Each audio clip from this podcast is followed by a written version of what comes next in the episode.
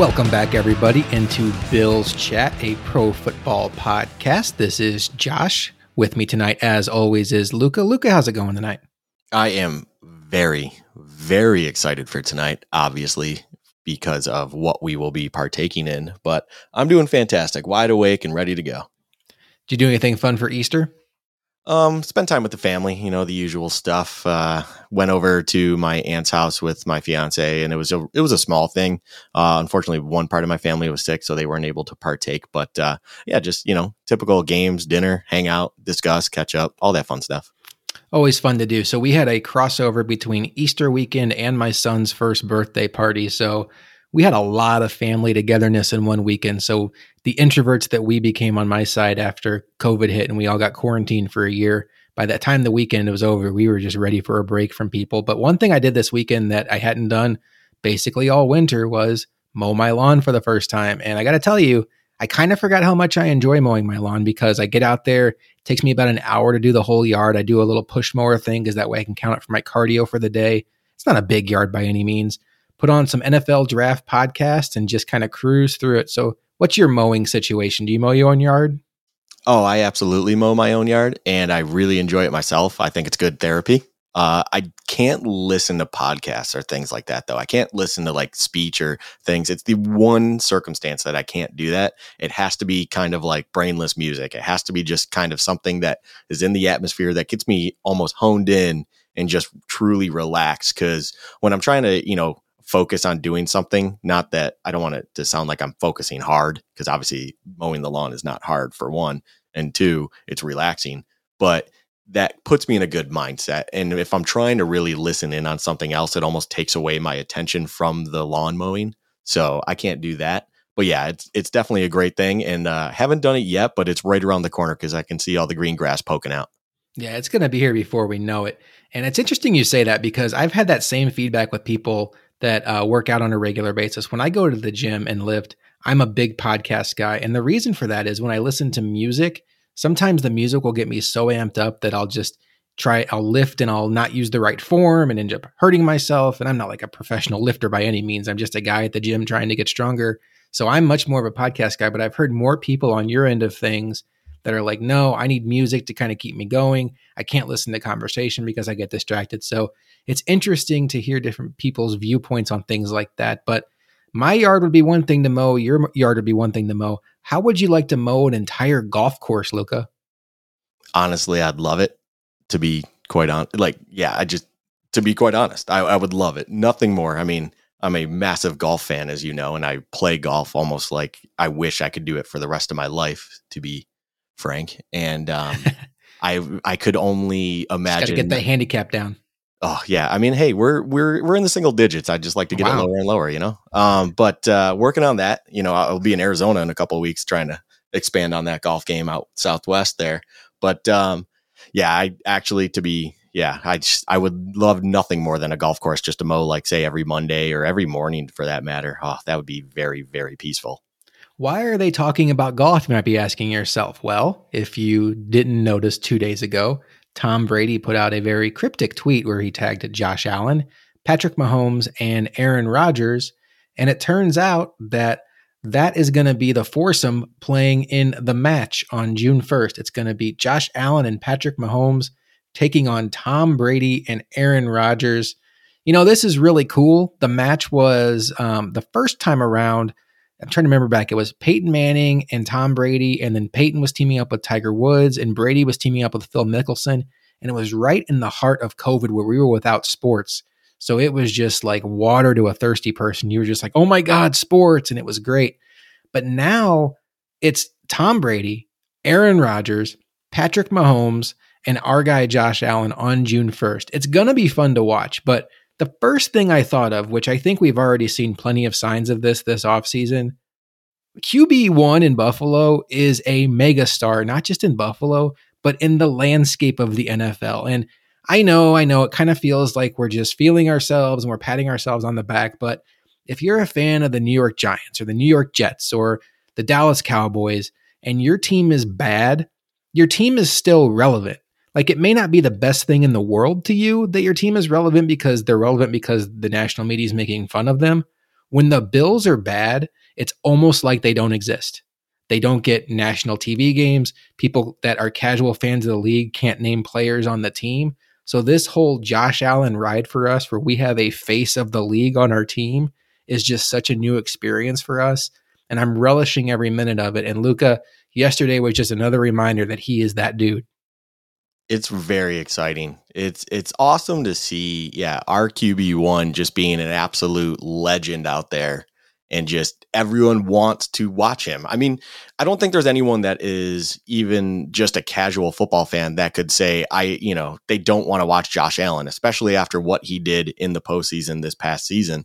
You know, you want to see more. And I think it was uh, Good Morning Football where they talked about, you know, our expectations high with Josh Allen after, you know, reacting to the same thing.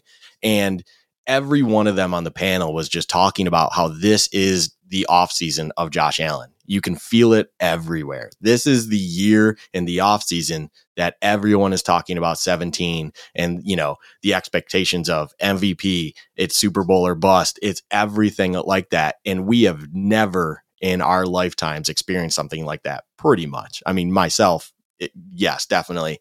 You basically, I mean, I know, you know, right in the start of your fandom was the, uh, the four Super Bowl era that time, but it, it's, it's just, it's incredible to see. I mean, even TMZ felt the need to send out a tweet about him going out to dinner with this smoke show girl. It's like, what world are we living in right now where that is something that is relevant and needs to be tweeted out? It's it's awesome. I love this world. I love living in a world where our quarterback in number 17 is big time. And I love Jim Kelly, but that was just a different era back then. We weren't all on Twitter. It was basically like you watched your game that week and then you got your news for the upcoming game either in your local newspaper or on the pregame shows. Like now we are all on Twitter 24 7, just listening to analysts, reading what they have to say. Josh Allen is a mega star. He is a fishbowl athlete. People are looking at him. And yes, going out to dinner with his girlfriend should not be a story that shows up on TMZ and the New York Post. But that is the world we live in. I don't even know if Jim Kelly ascended to that face of the league level that Josh Allen really has gotten to because when Kelly played, there were other superstar quarterbacks at the time Marino, Elway, Aikman, uh, Young, Montana. And right now, it really does feel like it's these four guys Brady and Rodgers, kind of the old guard, and then Allen and Mahomes, the guys right behind them. And, you know, all due respect to guys like Lamar Jackson, Justin Herbert, they're there. Joe Burrow, even who played in the Super Bowl, Joe Burrow might be creeping up on the Allen and uh, Mahomes level, but it's just, it's fun to have our guy in that conversation. And speaking of our guy, he was in town this week. He, as Buffalo Bills OTAs kicked off today. We are recording on 419, and it was first day of OTAs. Uh, we have no idea who's reported. I guess I did see something on Twitter where Jordan Poyer was not reporting. Um, we do know that, at least based on what was said to the Athletic, that Drew Rosenhaus has confirmed that Jordan Poyer would like a contract extension before the season starts. We talked about that on last week's episode. I would not read into who is and isn't reporting to the first OTA of the offseason. You can drive yourself nuts with something that's overall pretty meaningless. Can confirm that QB1 was in the building. Can confirm that Von Miller was in the building. Saw this on a video posted by BuffaloBills.com. But Luka, I know your favorite moment of the week from Josh Allen being in town had nothing to do with football and had to do with him visiting the other Buffalo team. Yeah, it was awesome to see him at the Sabres game over the weekend when we played the Flyers and beat their ass. Um, and then, you know, greet every one of the players as they came back into the locker room after a big dub and, you know, embraced a bunch of them, you know, stood, stayed around for pictures, talking, all that fun jazz. And just seeing the hug between him and Alex Tuch, basically the future promise on both fronts of bringing this city and their teams potentially both back to glory and I say potentially more so for the Sabres, of course, not the Bills. We're we're in it right now with the Bills, of course. But uh, you know, it's it just it brings a tear to my eye and all the happiness that it can possibly bring. And yeah, it was it was awesome to see. Standing ovation he got at the game was absolutely warranted and welcomed, and everything about it was incredible. I mean, if Josh Allen did anything, Josh Allen could almost commit murder, and I don't think Buffalo would care. I, I really don't. Like it, you would try to hide it as best as you could. Let's let's not screw this thing up here. That would be kind of the mindset. You know, all jokes aside. Um, but uh, yeah, it was it was fun. It was it's always cool to see that you know intermingle between because I think McDermott just days prior was also in the locker room, gave a pregame speech, all that jazz. You know, was talking with Don Granato, Big Donnie Meatballs, and uh, you know that was it's cool to see. It's it's always cool to see them you know interact and everything like that, and especially when it's it's good times in the Sabres locker room right now. I mean, it is great times in the Sabres locker room. Not to get carried away with them. Yeah, it's that one Buffalo mindset with the Pegulas owning both teams. So it is cool to see. You said that brought a tear to your eye. One thing this week that brought a tear to my eye, although in a more negative way, was a guy we've been talking about on the last couple podcasts, just hoping for that Bills reunion.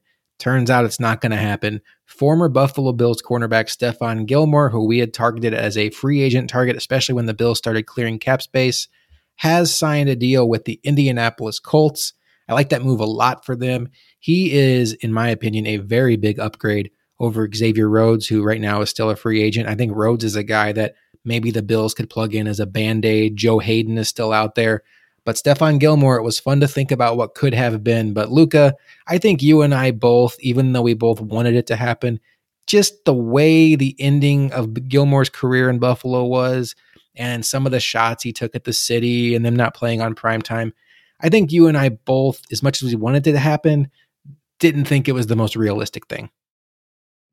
Realistic, I definitely did not think it was. It, it, it was something that you felt would be really cool if it happened, but I think I even thought it was a it was a pipe dream more than anything else. It was just uh, an idea that it's still sitting there, and the fact that he hadn't signed with anyone still to that point, it was like, oh man. I mean, a reunion would be cool. It, it, it, was one of those afterthought positive things where you're like, yeah, that would be interesting if it happened. And that would be a hell of a fix to a problem I see right now, you know, of the, you know, few issues that this team has. And, and it, signing with the Colts, that's a good move on the Colts, man. They, they become more and more scary in the AFC just quietly as well. Just because, I mean, Matt Ryan, he's not exactly a sexy quarterback, but he could definitely get it done. And then that defense just getting, keeps getting bolstered. And it's it's a good move on his part, I think. But then, yeah, when it comes to the Bills, no surprise. I don't think it really affects me in any way, whether it's negative or positive. You know, obviously it would be negative if anything, but I, I, I move on with my day. I don't really see much going on with it, and uh, it, it it is what it is. I there's I'm not gonna you know take too much time on it to be honest. So the need at cornerback two lives on. And one way the Bills could address that need is in the upcoming rookie draft. And we are a week and change away. It is getting close. It's going to be here before you know it. And tonight, Luka, we have an episode that I know you're super excited about. I can't wait for this. We last week we mocked the mocks. We went through different mock drafts of different websites and talked about whether we agreed or disagreed with them and went out through the different scenarios. Tonight, we are going to put our money where our mouths are and we are going to do our own mock draft. And to me, this is my favorite style of mock draft. It's an alternating pick mock draft. So Luka has all the odd teams, one, three, five, seven, so on and so forth. I have all the even numbered teams, two, four, six, eight. Who do we appreciate? Um, if you want an example of what a uh, alternating mock is, Mel Kiper and Todd McShay did this today. Why I like the alternating mock is if you try to build your own mock, it's human nature to fall in love with the idea of, oh, you know, I really like the idea of Kyle Hamilton going to the Falcons. Okay. So maybe you read something where a Falcons beat writer was like, hey, they if they can get Kyle Hamilton, they're going to get him. And you start reading things like, man, he could really change their defense. I like how he's going to fit there. And then you start getting through the first five or six picks, and you're like, well, you know, at five, the Giants could really use Kyle Hamilton, but man, I really want him to go to eight. So I'm going to pick somebody else for the Giants. It's just human nature. So when you're doing this exercise with somebody else, and that's important to mention here, this is all just a scenario exercise. Luka and I are not on here tonight trying to pretend like we can see the future. I will say, we are not just Bills fans. We follow the league. We both have put in some research this week on the teams we're covering in this draft leading up to that Bills 25th pick. I think we both feel good about having a pulse, an idea of where these teams are at in their um, in their draft. But I even saw Matt Miller today, who's doing work for ESPN. He works, he owns NFL Draft Scout, saying this is the hardest draft he's ever seen as far as trying to make a mock draft. There's so much uncertainty. Having what's considered a weak quarterback class and not knowing where they're going to go is really making it challenged challenging to pinpoint even the tippy top picks. Um, but Luka, I'm excited for this alternating mock draft, and I don't know who you bribed, who you gave money to, but somehow, some way, you found yourself with the first pick. Are you excited about picking for Jacksonville? I am very excited. It's probably the most excited I'll ever be to support Jacksonville in my life, to be quite honest. But I am happy to be sitting in a spot to take the first pick. And uh, you ready to get this going? I am. So, really quick, I want to say one thing. So, normally on this show, we play a big three game at the end of the show. It's usually drought related, where we we snake draft different drought ideas, like we did the biggest wins of the drought. If you guys been listening, you know it's a lot of fun. Luka and I both made the executive decision tonight that after what could be two hours of us basically drafting the NFL, that maybe another draft on top of that wouldn't be the best listen. So we are going to hit the pause button on the big three game tonight and really just focus on our mock draft. But Luka, you have the first pick. You are representing the Jacksonville Jaguars. And with the Bills Chat Pro Football Podcast mock draft, your Jacksonville Jaguars are on the clock. Take it away. Now, I've been sitting here as a Jacksonville Jaguars person and mulling this pick over for a long time. And I see needs, you know, when it comes to uh, across the defensive line, whether it's interior or on the edge. I see needs at the safety position. I see needs, you know, on the offensive line, maybe more specifically at tackle. You know, you're the first pick, or we are, I should say, in this circumstance, the first pick for a reason here you know and it's it's a little crazy to see that a team that was mere minutes away in the 2018 AFC Championship game from the Super Bowl with an unbelievable defense is now sitting here on their second consecutive first overall pick. And a big part of that defense when they were at their height just a few seasons ago was that defensive line with the likes of Calais Campbell and Yannick Ngakoue and others involved. I think there was Malik Jackson as well. So, with all that in mind, just four drafts later, you have a bunch of players up here that could really make an impact for this team. And you have your franchise quarterback already, of course. So, with the first pick in our mock draft, the Jacksonville Jaguars will be taking edge defender Aidan Hutchinson out of Michigan. Aidan Hutchinson goes to Jacksonville with the first pick in our mock draft. And Luka, to me, it just makes too much sense.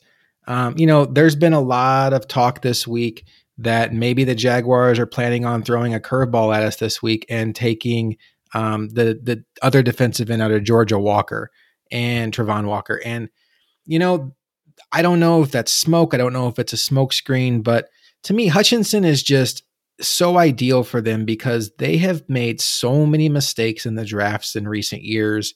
Uh, they missed on a cornerback a couple years ago.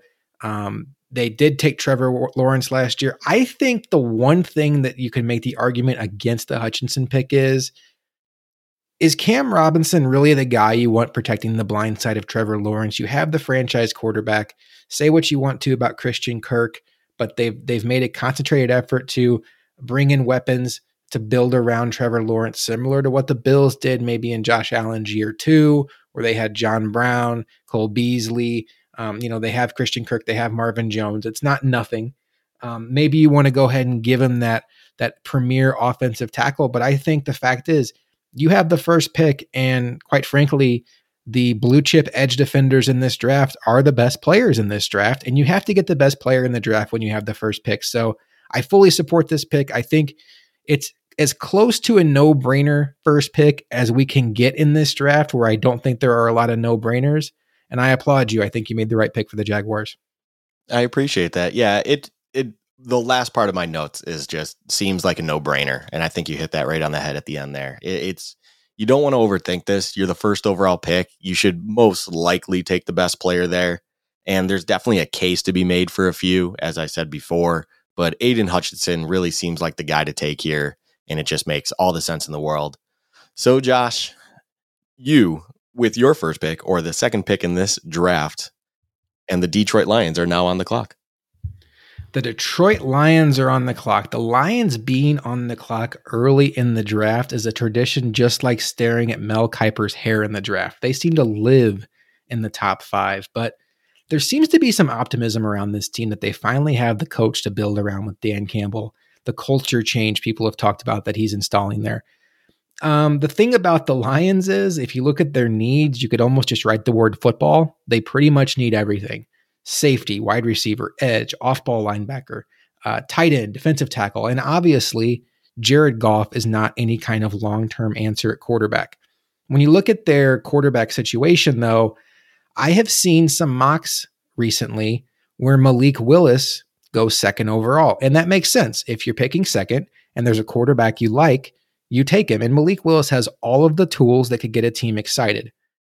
But there's one thing I can't get past here when trying to figure out if the Lions are going to take Malik Willis or not. And it was an interview on the Rich Eisen show with Liberty head coach Hugh Freeze, who, when Rich Eisen said, okay, so what are the teams that have been asking the most about Malik Willis?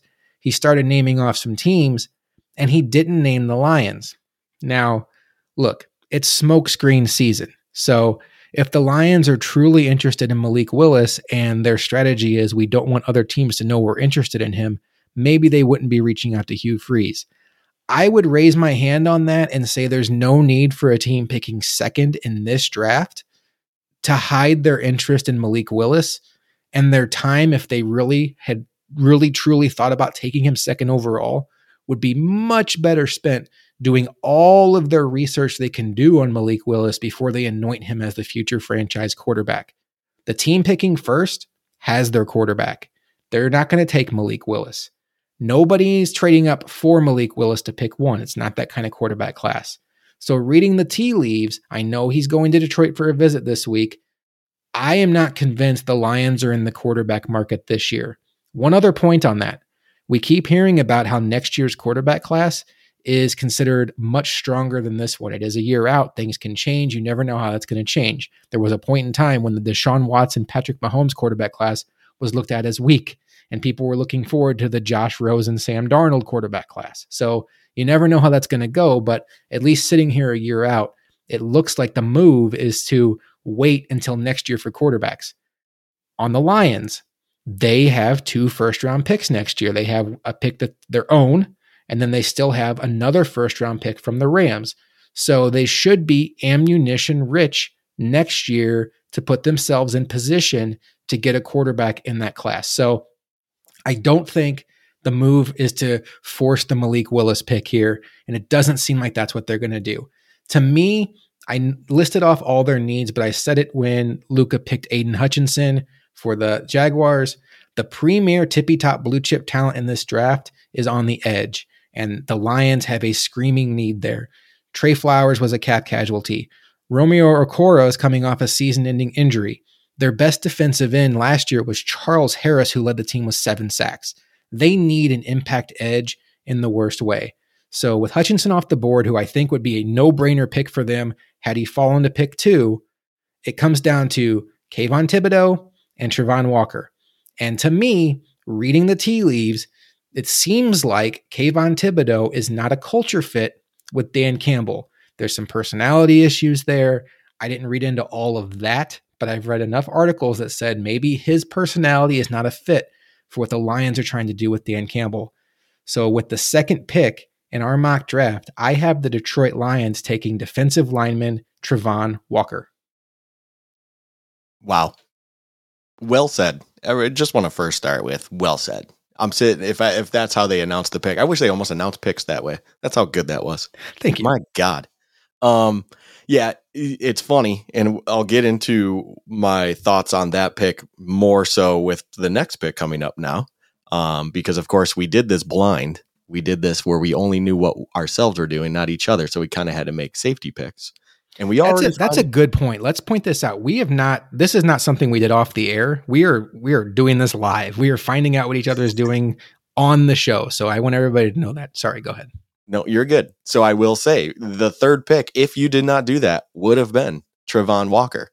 And and it's a great point to bring up about culture. I think I've seen it else, you know, along with you elsewhere, where Dan Campbell has pointed out that, you know, Thibodeaux may not fit that culture that he's trying to build there. And that's clearly the most important thing to him in that building. I mean, when he was hired, that's all they could talk about. And overall, I think that's a great pick. I think I think to me as well, that pick at two just makes a lot of sense and is almost in a way a no-brainer, just like number one was. What would be concerning to me from the Lions standpoint is Travon Walker is not a finished product. Aidan Hutchinson comes into the league, and you feel very comfortable that even if he doesn't become that high end, all pro level player, he's going to be a very good player for years to come. Think of a guy like Chris Long, who was drafted second overall in the draft and never was the best player in the league or even in that conversation, but he was an important part of very good teams, won a couple rings along the way. Aidan Hutchinson just has so many skills, so many skill sets that it's hard to imagine a scenario where he just fizzles out of the NFL. Travon Walker, completely different. He has freakishly athletic talent. Um, he does not right now possess the pass rush moves of an Aidan Hutchinson or even a Kayvon Thibodeaux and those need to be refined. But I think for the Lions, this is a swing for the fences kind of pick. And if you hit on a guy like Travon Walker, it's a pick that's going to set you up for your defense for years to come to be dominant. So we have two picks off the board, and we now go to Luka on the clock for number three with the Houston Texans. And just like that, the Houston Texans are very upset because, as I just pointed out, we were really hoping that Walker would end up there at number three. So we're kind of scrambling a little bit here. I did have our needs similar to the Lions. It's written down in one word. It's everything. And as a Houston Texans front office member, you look at this roster and you're just like, I mean, you almost can do no wrong. There is needs across the board. I mean, there's a reason you're sitting at three. They honestly could be a roster that should be at number one. Uh, they just somehow walked their way into a couple wins during the year. And uh, here we are at number three. And it's kind of a repeating theme here, but it's almost fitting for the draft we're in, where one of the biggest issues you look at right now with the Houston Texans is that defensive line and a lack of a superior edge rusher. And they've uh, think about the Texans of the past. You had JJ Watt, you had Jadeveon Clowney, you had these absolute staples at that position to just rely on. And at, you know, I mean, technically with those two, at one point they overlapped, I believe. And it's just crazy to think about. Now, how could I forget Mario Williams, by the way? That just popped in my head. Oh, horrible by me. But you need that guy on the defensive side that can potentially be a game breaker.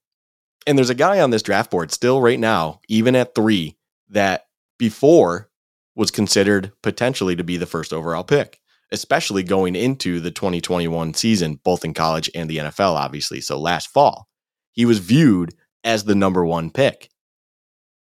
And it's amazing that if you're sitting at three and you need a franchise edge defender to just build the next era of defense around and everything like that, it just fell into your lap.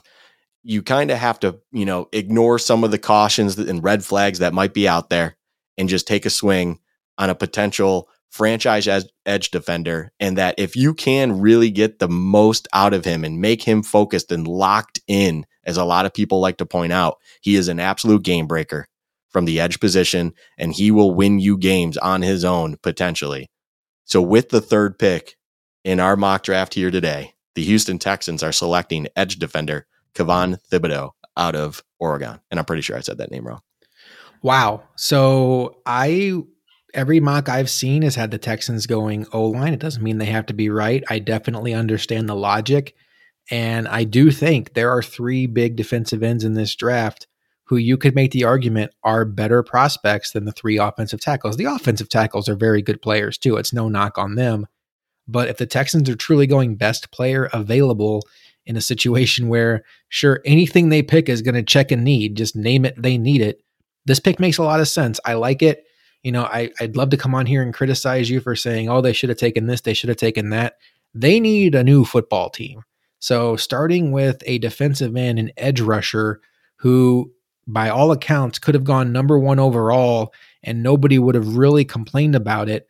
You know, in an AFC that we talk about Josh Allen, Patrick Mahomes, Joe Burrow, Lamar Jackson, Justin Herbert, all these quarterbacks, Russell Wilson, you better be able to sack the quarterback. We saw that with the Bills going after Von Miller. We saw him make 30 million a year or whatever his contract turned out to be.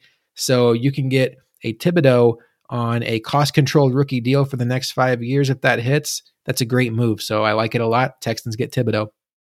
Yeah, I mean, so when looking around and trying to see what the Texans needed, obviously, as we just keep pointing out, they need everything. And diving into it a little bit more, yeah, of course, a lot of mocks out there do have them taking a nice staple tackle. There's there's two or three, depending on how you know who you're talking to. Most people would say three, you know, elite or top tier tackles in this year's draft. And I can totally understand that thought process, especially being that Laremy Tunsil, for all due respect, is not really working out at left tackle. But at the same time, Laremy Tunsil isn't exactly a bum either. It's not like he's completely useless. And, you know, that's not saying much because their right tackle situation's, of course, awful and their offensive line does not look great as a whole. But there is that glaring need everywhere else as well and when you have, I can't even say this person's name, but if you look up a depth chart and you see Okoronkwo, I can't even say that name, but he is your starting defensive end. That to me, and me alone potentially, screams draft an elite edge rusher. Cause holy crap, I can't even pronunciate this guy's name.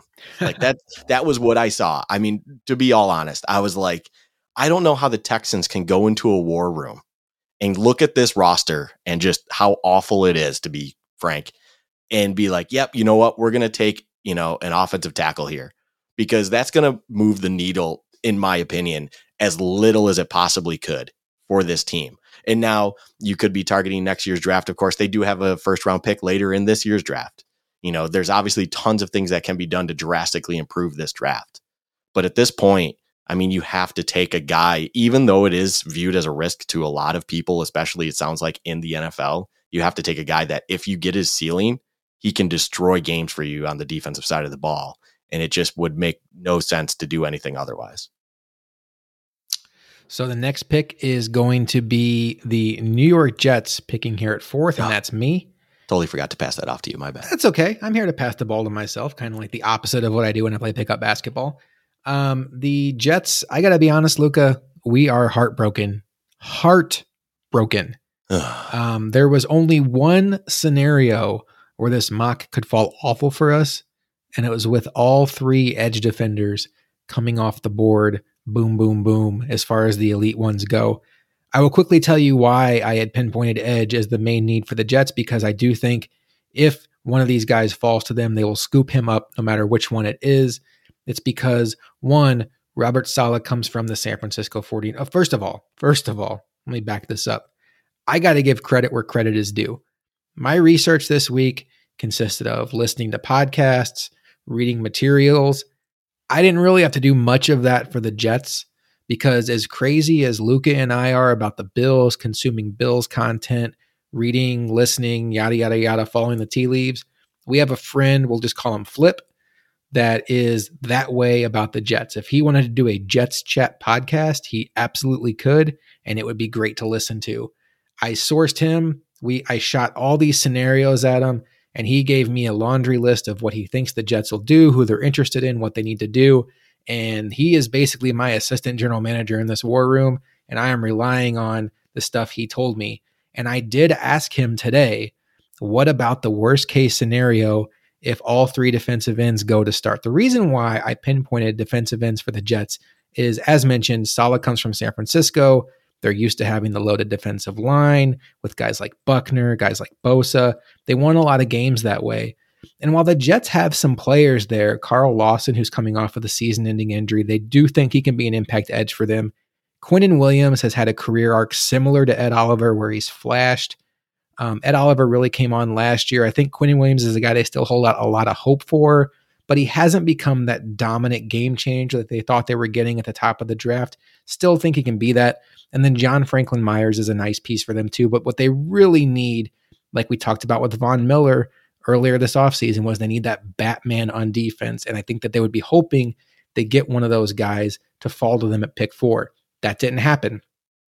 I do think, based on what Flip told me, the Jets are very high on Jermaine Johnson. And I think if this happens, he would be in the conversation at four.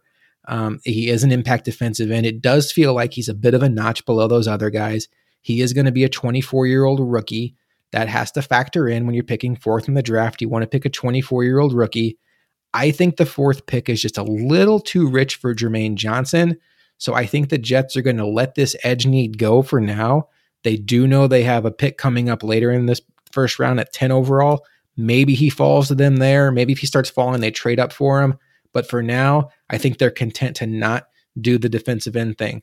So to me, that leaves two major needs safety. I'm sorry, I'm going to call it defensive back and wide receiver. Wide receiver, much like the situation with Jermaine Johnson, there's just not a talent in this draft that warrants picking fourth overall. There's a bunch of good receivers that either have injury issues or they check four out of five boxes, but they're missing one thing. Nobody you want to take fourth overall. Plus, I do think it's realistic that the Jets are kicking the tires on Deebo Samuel, Terry McLaurin, um, maybe even DK Metcalf, although that seems a little bit less likely. Um, so that's something to watch for. But I think the Jets are going to focus on getting an impact defensive back with this pick. So to me, it comes down to two players with this situation Kyle Hamilton, the safety out of Notre Dame, and Sauce Gardner, the cornerback. In this scenario, as much as I like Kyle Hamilton, you have to remember the Jets are the same team that took Jamal Adams sixth overall. He ended up being kind of a disappointment. He was a good, not great player, a little limited in coverage. I think Kyle Hamilton's a better player than Jamal Adams. But I think what the Jets are going to do is they're going to go with the safer, more traditionally impactful player position wise with Sauce Gardner and just get themselves locked up at cornerback they're going to feel really good about where they're at with cornerback. I think there's disappointment in the Jets room that they weren't able to get one of their impact pass rushers. We know they're interested in wide receivers because they did make a strong play for Tyreek Hill, and they still need something to add to that mix with Corey Davis and Elijah Moore and Braxton Berrios. Denzel Mims has been a nothing. Um, you know, I do think they'd be tempted to go safety here, but at the end of the day, you missed out on defensive end let's just take the next best thing and take a guy that we think can be a lockdown cornerback for the next 10 years. You're in a division with Josh Allen. Mac Jones looked pretty good last year. Um, the Dolphins now have Tyreek Hill. Let's make sure we can cover some people. So, with the fourth pick, the New York Jets select Sauce Gardner. Yeah, it'd break my heart a little bit. Obviously, it's a corner. It's the best corner we've seen by a lot, you know, off the board. But at the same time, you know, as a Bills fan, we'll step it back a little bit. I'm not surprised. You know, it's definitely yeah. We had the run of the three. We'll call them blue chip edge rushers. They're blue chips in their own minds. However you want to look at them, of course.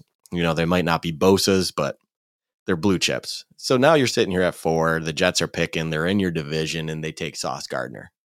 It makes sense. I do think what you brought up about Jermaine Johnson the second is valid. I think you would view that potentially as a reach, although you could get talent out of him that would warrant that pick, you could even easily see him there, as you said, at 10. So, with all of that in mind, it's a good pick by the Jets. I mean, it's it's the most NFL ready corner there is in this draft. It's a position they absolutely need for now and in the future and everything in between. They need other things as well, but the value is there. Everything about that pick would be viewed as a success, I think, by everyone involved. It, it's I don't, I don't want to put the no brainer tag again on it, but it's it's something similar to that. It it makes a lot of sense where you're not upsetting one person around the entire organization with that pick whatsoever. And I do think that if these top three picks go edge, edge, edge, the Jets are a prime candidate to try to trade down. Every team says they want to trade down. You have to have a dance partner to do that. I don't know what a team would be motivated to come up for. Maybe they want to get that first quarterback off the board. Maybe somebody wants to get ahead of the Giants, thinking the Giants are going to take the top offensive tackle. You just never know. Um, so maybe somebody wants to come up and get Sauce Gardner. You just don't know. But I think the Jets could very easily be talked into trading down if they miss out on those three edges. But we just did the New York Jets. Let's stay in New York, New Jersey, and go to the fifth pick with Luka and the New York Giants. I am feeling great here at number five. And everything about the draft ahead of me as a Giants front office member has gone perfectly. Everything about this draft I am loving as those picks are coming off the board. And I'm sitting here at five thinking I could go many different directions, kind of you know, there are definitely needs for the Giants in a few different places to put us in the position that we are here at five, just like everyone before us and, you know, immediately after us. But we have picks five and seven, which is a very interesting place because the pick in between us is the Panthers. And the Panthers could do a lot of things themselves, included. So, in my opinion, if I were sitting in, you know, I'm Joe Schoen. I just said his name wrong. Oh my goodness. I'm I'm the Giants front office. Flag on the play. Yeah, I'm the Giants front office in a new era here. I'm not going to say that I'm struggling with names, so I'm just going to stop saying names altogether tonight for the most part. Um, and I'm I'm loving everything about this, and I understand that you know coming from where I did, there's two places that really impact the play, and both those areas of the field never touch the ball for the most part. That is the defensive line and that is the offensive line. Those individuals make things happen. And those are both places that I find myself needing things. More with the defensive line and edge, you know, interior D line, the Giants were sitting here okay. Um, and edge isn't horrible either, but the offensive line, though, oh boy, has it been bad. It's been bad for a long time you you can you can really make an argument for Daniel Jones that you still have no idea what you have in him as a quarterback because of how bad this offensive line has been. And with all of this in mind, you now sit in a draft where on my big board, the number 2 guy is still sitting there, just calling my name, waiting for me to pick him. So with all of that said, with the 5th pick, in this draft, the New York Giants are selecting offensive tackle Evan Neal out of, uh, out of Alabama. My bad. That's a great pick. You know, and when you look at it, and I'm not going to spoil anything I'm doing with Carolina, but they obviously have a screaming need at tackle. So if you're the Giants and you're picking fifth and seventh, and you know you want to get tackle, and then whatever other position you're talking about, you mentioned both lines, so maybe you're looking at a defensive end. You want to take the tackle you want ahead of Carolina because there's a very good chance that Carolina is going to take that guy. So to have Neal bookend with Andrew Thomas, whatever quarterback the Giants decide on, whether it's Daniel Jones, um, whether it's I, don't even know who they signed a backup quarterback. I kept wanting to say Trubisky, and that wasn't it.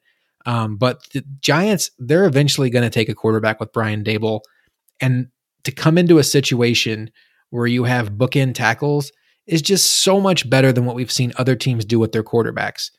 I will say about the Giants, though, Joe Schoen, that's how you say his name, Luka, and Brian Daboll, they come from under Sean McDermott and Brandon Beane, where things are very tight lipped. We have not heard the Giants linked to any of these quarterbacks at all. And it sure seems like the Giants are content to ride this season out with Daniel Jones. I at least have a glimmer of a thought that maybe Brian Daboll's lying in the weeds, daydreaming about plays he could draw up for Malik Willis. Just a thought. I haven't heard anything. I haven't seen that anywhere. But if the Giants were interested in Malik Willis, I can promise you none of us would know about it because they come from that let's keep it all in house background. I just want to throw that out there. It wouldn't stun me, but I think this pick makes way too much sense. And I think you did a really good job with it. I appreciate it. Yeah, this was out of everything we did, even with me having the first overall pick, which means no one could have screwed it up on me by taking them before me. I still was more confident in my fifth pick than my first pick. That's how confident I was. I this I I did not think that offensive tackle was eventually going to be taken before this, you know, based on me having one and three. And I did think Houston would lean the edge rusher option.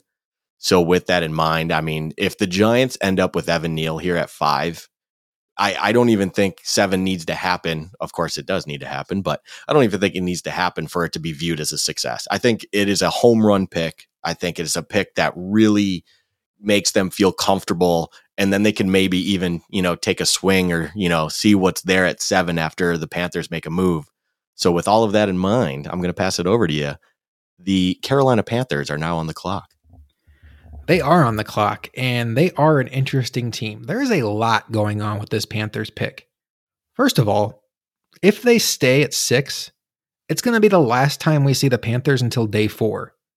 They don't pick again until I think a 134. They still are missing picks from trading for. Sam Darnold, who, for whatever reason, after trading for him, they just blindly picked up his fifth year, $19 million option. And he is on this roster, and they have no flexibility to get away from him. So the Panthers have no quarterback, but they're paying $19 million for a quarterback that most of the league views as a broken project. Other things going on with the Panthers. Matt Rhule is very much on the hot seat. So, what does that mean? We've already seen him make Joe Brady the scapegoat by firing him midseason last year. When you're in a situation where you're on the hot seat, you feel pressure to win right away.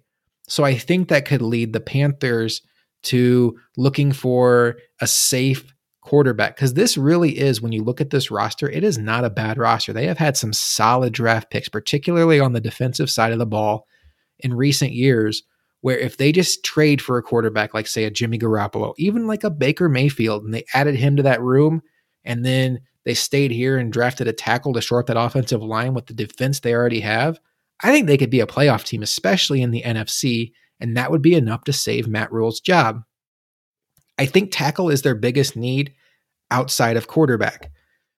When you look at it, they have Brady Christensen, who is considered a serviceable starter at left tackle, but much better for left guard. If you take a tackle here, you move Christensen to guard, you have a strong guard, and then you also have a strong tackle with the guy you take at sixth overall.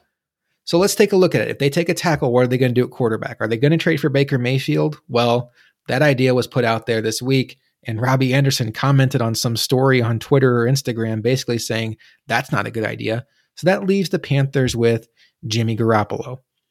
All of this leads me to think that even though Matt Rhule needs to win this year to save his job, and he is going to be eyeing a quarterback to come in and steady the ship, that he might think his best option to do that is in the draft if you're picking from a point of desperation, you tend to not make the smartest picks in the world.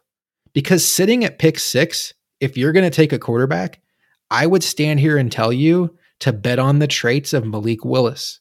He's mobile, he's got a cannon for an arm, and he is a ball of clay that you can mold into something that could be on eventually, way down the line, potentially, the Josh Allen, Patrick Mahomes level.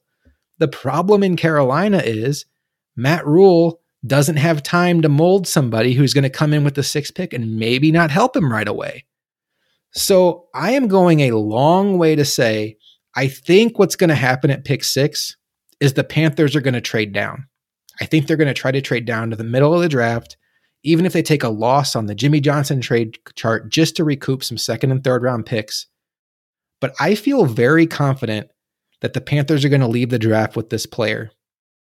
When Matt Rhule was at Temple, he recruited this guy to be on his team.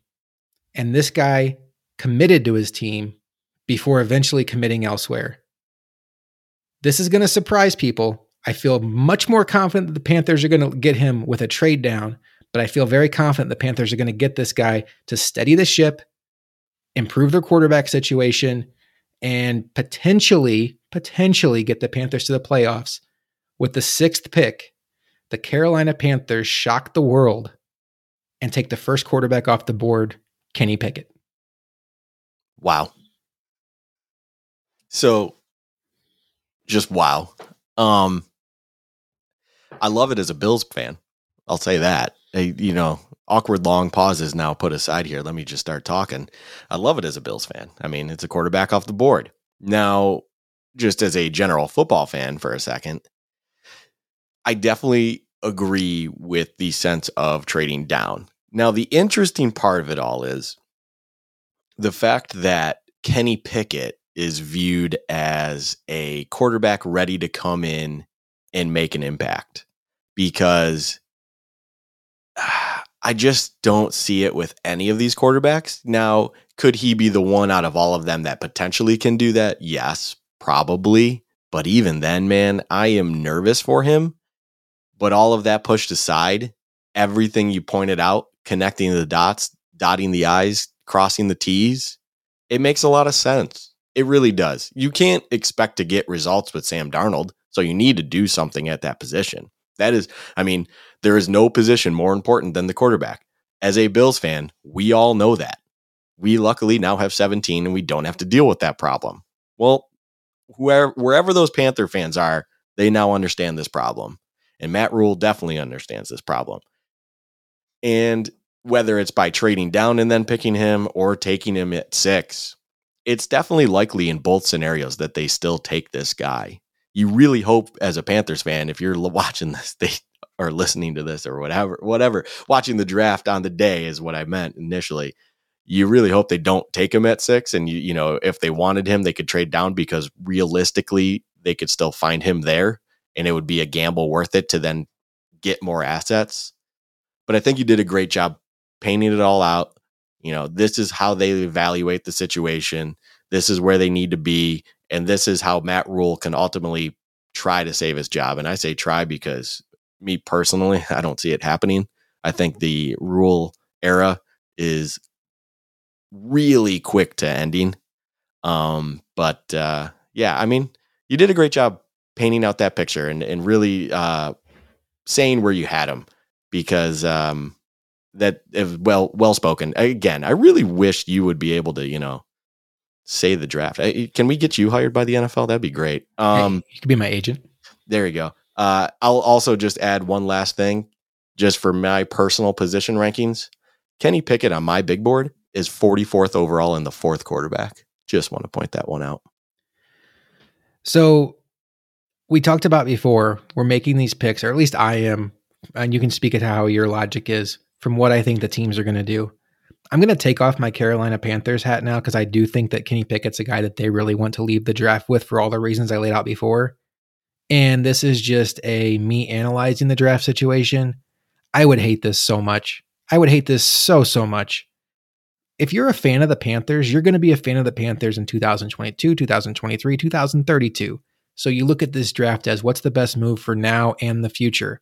Unfortunately, you're in a situation with a team that has a coach coaching for his job and he has all the stroke in the organization. And when you're desperate, you make desperate moves. This is a self-perseverance move. He he is gonna he's looking for a guy that can come in self preservation. Excuse me. Um, he is going looking for a guy to come in and just be an upgrade over Sam Darnold. Think of rookie year Baker Mayfield. Baker Mayfield was ready to come in and play right away. He was a finished product essentially at quarterback. Now that we've gotten to year three and four, Josh Allen and Lamar Jackson have lapped him four times over. But for Matt Rhule, if year one doesn't go well, year two doesn't matter anyway, and Kenny Pickett is somebody else's problem. It's just all the wrong reasons to make a pick. And I think that the Panthers are going to make this kind of pick. I hope for their fans' sake they go tackle here and don't let Rhule pick the quarterback that's going to be here for the guy who gets the job after him. Or at least if they do pick Kenny Pickett, they do what the Bills did with EJ Manuel and trade down and get some extra picks to do so.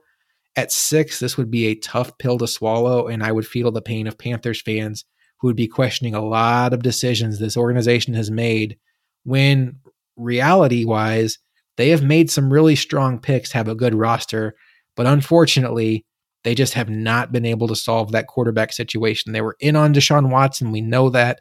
They aggressively went after Sam Darnold. That didn't work out. And now we know Baker Mayfield doesn't really want to play there, although he might be running out of options.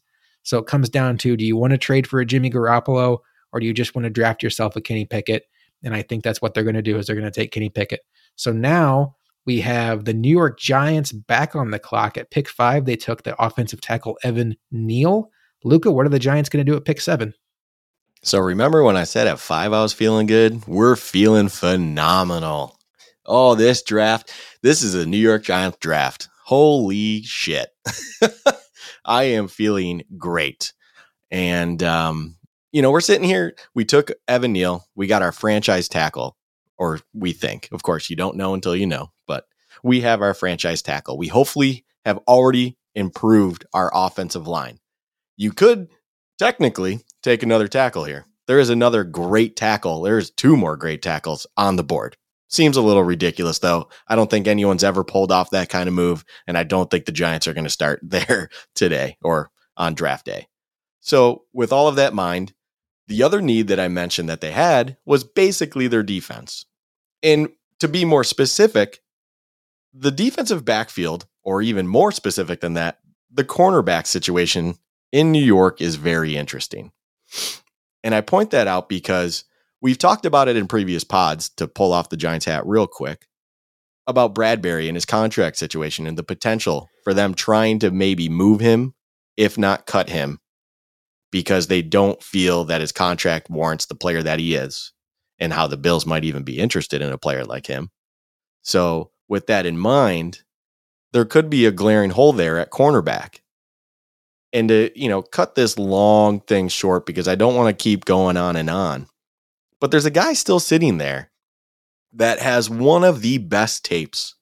Now, it might have been two years ago, but one of, the, actually three years ago, if you think about it, but it's one of the best tapes out there for a player in this year's draft. And he was unbelievable coming into college as a freshman. And it, it was, it was just, I would, me as a fan of college football was in awe of this guy. And even there, watching this freshman, I was like, he is going to be a top five pick in the draft whenever he comes into the draft.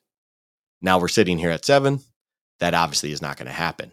But that tells you where his ceiling is. Unfortunately, his play did not keep at that pace in college because if it did, he could even be potentially the first overall pick in this draft. But with all of that said and everything done, and I'm not going to ramble anymore, with the seventh pick in this draft, the New York Giants are selecting cornerback Derek Stingley Jr. out of Louisiana State University. That's a really strong pick. I like it. I think the argument could be made that maybe they go for Jermaine Johnson to really shore up that defensive line. But I want to tell you that Joe Schoen comes from Buffalo, obviously. And while Brandon Beane wasn't here in 2017, wink, wink, nudge, nudge, we all kind of know that it was, they knew he was coming. It's just they didn't have it official yet because they wanted to get through the draft. The Bills' first pick when they were rebuilding the culture was Tre'Davious White, also a cornerback from LSU. Now, that doesn't have to mean anything, but to me, I don't really think there's a way that Evan Neal is a bust I have a hard time seeing somebody with Stingley's athletic profile being a bust. When we talked about cornerbacks on our show, you were higher on Stingley than I was. I've come around quite a bit. I was listening to a podcast with an LSU play-by-play but play play-by-play guy, excuse me, on there talking about some of the struggles he went through after his freshman year. The sophomore year was um, I believe the COVID year where everybody was just thrown for a ray and nobody was really um, playing. it had half their roster. They were defending the national championship and half their roster was out and he got hurt. And then last year he got hurt. So it stands to reason that a guy that knows he's going to be a first round pick in the draft and is now starting to suffer injuries in college might just put it into neutral. I've already won a national championship. I've already cemented myself as a first round pick the worst thing I can do right now is put myself in a situation where I tear my ACL or I break my neck making a tackle. That's obviously an extreme situation, but you get the point. You don't want to Willis McGahee yourself and have a huge injury right before the draft season. So you could see that from that standpoint. I really like Stingley. I think he's a lot closer to Sauce Gardner than I gave him credit for when we first started talking about that. Hat tip to you. You were on him right away and said you might even take him over Sauce Gardner. I think Stingley's a home run pick for the Giants. One more point here before I kick it back to you. It's important to remember who the Giants' defensive coordinator is Wink Martindale. He comes from Baltimore, where they had Marcus Peters, and they were playing man coverage and just blitzing man coverage across the board. It's hard to do if you have guys that can't cover. If they can work this situation out with Bradberry, which seems unlikely, but you have Stingley and Bradberry, it's a pretty nice cornerback duo. I think there would have been a lot of conversation about Jermaine Johnson here, but I think for a Giants fan, getting Stingley is a really solid pick. I think he did a good job with it. Yeah, and and it's a great point to bring up. I mean, I obviously mentioned there's you know Bradberry's a potential trade slash cut candidate, although I don't actually think they'll cut him. I, I do think it's a trade if the offer is good enough and valuable enough but I don't think they'll ultimately cut him. So then, with all of that said, yeah, I keep saying that phrase now. Um, but yeah, I, they could have them as a one-two, and I get the Jermaine Johnson thing, I really do. but Stingley is just elite talent. And I'm to tip my hat to myself. I, if I am in that front offense, I could never not pick him at seven. I couldn't do that with a glaring need there. And you can get him just shredding it up. He could be shredding it up year one. Cause as you mentioned, I mean, if the motivation comes back and everything's good, holy crap. I mean, I, I really do think that I would have taken him over Sauce Gardner uh, if if Sauce Gardner wasn't so hot last year and Derek Stingley just kind of faded into the distance as much as he could. I mean, that's that's what it took for that to almost sway. Because if if Sauce Gardner had a good year, but wasn't as shut down as he was for Cincinnati, who also had a very good year themselves, Derek Stingley's probably still the number one corner on the board with the same exact season he just had. So I, it's to me that was the pick. I, I I'll tell you right now the the second option I had was if Sauce Gardner fell that tells you where my mind was that tells me tells you where i was thinking. And as you pointed out with where your mindset was with your picks mine are definitely more skewed on where i felt need was more appropriate. I definitely took also into account when it comes to where you know teams and media and insiders feel these players are ranked and valued because i can't just be going there doing my own you know big board. So there was weighting involved with that. But I really do believe the Giants are looking at this and with everything in all, you know, everything looked at, I do believe that they will ultimately, in this scenario, end up with Derek Stingley. So, all of that said and everything done, we're now going on to the eighth pick. So, the Atlanta Falcons are now on the clock. This is going to be a tough one. I've been wrestling with this one all day long. I think there's really two directions the Falcons can go, maybe three. And let's get into it. So, when you look at the Atlanta Falcons, they have an absence of weapons. Julio Jones got traded last offseason. Calvin Ridley suspended for the entire season. Russell Gage went to play in Tampa. Currently, when you look at their depth chart, their number one receiver is Auden Tate. Now, they do have Kyle Pitts. He was their pick last year. And there's already some rumblings in Atlanta that fans are like, hey, as cool as Kyle Pitts is, maybe we should have taken Mac Jones or Justin Fields because we have this quarterback need.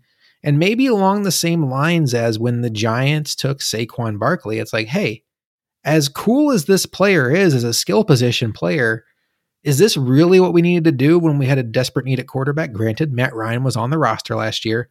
Just an interesting parallel to get into. So, what do we know about the Falcons? We know they were aggressively going after Deshaun Watson. In fact, up until the Adam Schefter tweet came out that Watson was going to Cleveland, it seemed like Atlanta was getting Watson. And it got so aggressive that even after they missed out, the Falcons did Matt Ryan a solid and traded him to Indianapolis because he could kind of tell they weren't interested in moving forward with him. They need a quarterback. They signed Marcus Mariota anybody with a brain, two eyes, and a neutral brain that doesn't have Falcons colors on, or maybe a member of the Mariota family, views that as a one year band aid. So I think Malik Willis is very much in play here. I think in a in a way, because of what we had the Panthers doing at six, he falls into their laps. Now, let's talk about some other needs before we come back to quarterback. Edge. They had a league low 18 sacks last year in 2021, and then they went on to release their best pass rusher in Dante Fowler. Offensive tackle. PFF rated their offensive line in 2021 as the 27th offensive line in the league, 29th in pass blocking efficiency, and basically they're running it back with the same crew. And they signed a couple of free agents who are just kind of also rans to compete with Kaleb McGary. So, what am I getting at here? We think they have a very poor offensive line. They don't have any weapons to throw to, and their defense can't stop a nosebleed. So, as much as I would like to see as a Falcons fan my team take it to this exciting quarterback with all the tools to maybe be great, it's not like he's a can't miss prospect. What would you be dropping Malik Willis into in a situation with no receivers, no offensive line, and a bad defense? You'd probably be setting him up to fail. He's already a raw prospect. He already needs to learn how to play quarterback since he played at Liberty. He's going to be learning on the job, and you're going to drop him into maybe the worst roster in the NFL. That's what we're looking at with the Falcons. I'm not sure what the Falcons are going to do. I just think that in this scenario, the smart move is be honest with yourself. You're probably going to be bad enough this year to have a high enough pick next year to get one of the quarterbacks. Let's build the roster up around that quarterback. So when we drop in a rookie quarterback next year, it's not as scary of a situation. So, what do the Falcons do? I think they get a bit of a gift. Three edge rushers go early on in the draft. Giants take a cornerback after taking another tackle. And that mainly the gift was the Panthers took Kenny Pickett instead of taking an offensive tackle. So what that did was it allowed one of the offensive tackles that could have gone as high as two or three and nobody would have said anything to fall into their laps at eight. So with the eighth pick, the Falcons pass up the temptation to take the young, exciting quarterback who I think will be tempting, and instead they go with the smart pick and take offensive tackle Ikem Ekwonu. You really had me going, thinking they were gonna t- you were gonna have them take Malik Willis. I'll be honest, you really had me going. that was again. I'm just gonna keep pointing it out. Very well said. You you definitely did a much deeper dive, and I'm just gonna point it out so everyone can understand. You did a much deeper dive into needs and history and things like that, which I did, and I'm not gonna just you know discredit myself but to i mean you painted a perfect picture and it, it it all it makes all the sense in the world and i'm trying to think and, and this is me going completely off the cuff after everything you just said when did the falcons take matt ryan and then when did they take jake matthews so matt ryan would have been 2007 or 8 there was a ryan in the stafford draft and i want to say ryan was first so ryan would have been eight and Stafford was nine. But Matthews was a few years later, I believe. I think he was maybe in even in the Darius draft. No, Matthews was in 2013, I think. I don't know. The year that the the Chiefs took Eric Fisher, I want to say. That's what I okay. That's what I was trying to I was just trying to make sure I remembered that. I, I wasn't sure if it was that way or not. But I remember thinking with the Matt Ryan teams, they were good. I mean, remember, they made the playoffs Matty Ice the first year. They made the playoffs. Uh, I'm pretty sure that's the uh, team that the old Cardinals beat in the first round. But um, I remember thinking they were a good team, but they just needed to build an offensive line around it. And eventually they did. Although Jake Matthews didn't become an elite guy, but he was still good and everything of that nature. So why not do it a little bit better with something falling into your lap, such as the individual you drafted, Ikem Ekwonu? I think I just said that right. Wow, pat on the back for me.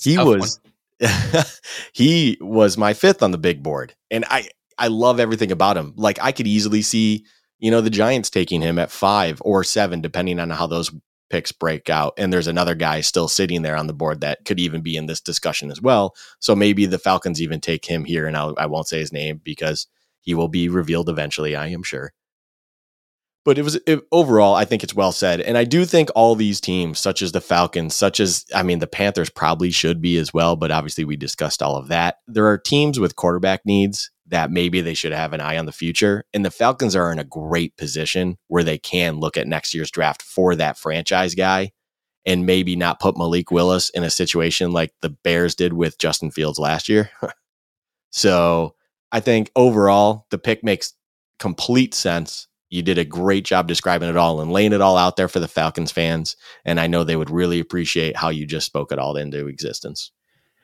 Yeah, and I think there'll be that natural disappointment from a lot of fans like, hey, we lost Matt Ryan. We have this Malik Willis fall into our laps. You better hope Malik Willis isn't great because who knows if you'll be in position to draft a quarterback. Normally, I'm not in favor of kicking the quarterback need down the road, but I think this is a unique situation where the roster is that bad the prospect that fell into your laps at offensive tackle is that good. And it just makes sense to me in this particular scenario for the Falcons to kick it down the road. Speaking of bird teams that need a quarterback, uh, the Seattle Seahawks are on the clock now at pick number nine. And there's only been one quarterback off the board. So, Luka, as we know that going in, we'll see if the Seahawks are about to make it the second one with your Seattle Seahawks. Did you hack into my computer? Oh, no. Did I foreshadow that?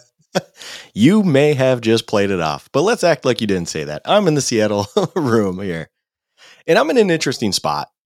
As everything's been transpiring in front of me, one of the needs that Seattle has is edge rusher. Now, you just watched one, two, three, edge, edge, edge go off the board. None of them somehow fell into your lap. And that's a disappointment for sure. I'm sure if a Thibodeaux somehow does fall, which some have seen happen, Seattle could easily take him at nine. And, you know, that coach up there that I will not say the name of because I do not respect him as a person. he loves his projects. He loves his guys that maybe uh, aren't all there. But it would make so much sense if a Thibodeaux was on the board and they took him. And then also sitting here right now with how it's all transpired, Jermaine Johnson is sitting there. And you could easily see him off the board here at nine, and no one would bat an eye. It'd be a great pick, in my opinion. And I think that would be scary in the NFC West. I think Jermaine Johnson would be a perfect fit in the NFC West, especially when you have to defend the likes of a Trey Lance and possibly still in the future Kyler Murray. Hint, hint. So, with all of that in mind, though, I don't think they will go with a defensive end on the board. They could use offensive line, although they could have used offensive line for, for probably the past three, four years. And I don't think they've done much with it in that regard. And they could use corners. But there's also not a corner here that I see is as valuable at nine. But there's finally one more need on this Seattle Seahawks team. It wasn't a need, say, 90 days ago. But they went ahead and traded their all pro, future Hall of Fame quarterback in Russell Wilson, and now find themselves looking at a season where Drew Lock is your starting quarterback. And if you're trying to look at the 2023 draft as potentially the one to take your QB of the future, I can get it. It makes total sense. It's very similar to Atlanta. You have a band aid, although, I mean, I'd much rather have Mariota than Drew Lock, I'll be honest. But you have your band aid to just get you through the year, get to the 2023 draft, and really build from there with the quarterback of the future there. The interesting thing that they find themselves in, though, however, is you have two very good wide receivers, one superstar wide receiver in DK Metcalf, who is also not happy with his money situation, and everyone knows it. And Lockett, honestly, he's a little more quiet. I'm sure he'd love a little bit more money too, because I'd probably say Lockett deserves more money than uh, what you call it, Christian Kirk. He's a better version of Christian Kirk. So you have these two guys that want to be competitive and you want to make them happy. You want to give them something to be happy about. And Drew Lock is not that. Drew Lock is not going to make you happy. We've seen what Drew Lock can do with nice, talented weapons around him. It's not great. It's not pretty. It doesn't get it done once in a while he might get you a nice ball, but it's just not going to happen. So, where am I leading you with this? Well, the other thing the Seattle Seahawks have done successfully in the past is win football games with a quarterback on a rookie contract. Hmm.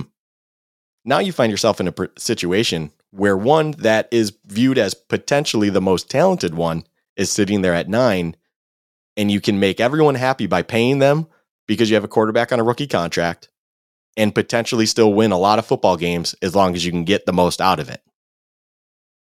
So, with all of that said, and wrapping this all up, at nine, I do not believe they will trade down to still make this pick. I think this will be the pick that happens if it all falls as it is at nine. The Seattle Seahawks draft quarterback Malik Willis out of Liberty. I love it. I think it's a perfect situation to drop him into because you talked about the receivers. You talked about, you know, Pete Carroll for what you may think about him. I'm not the biggest fan either.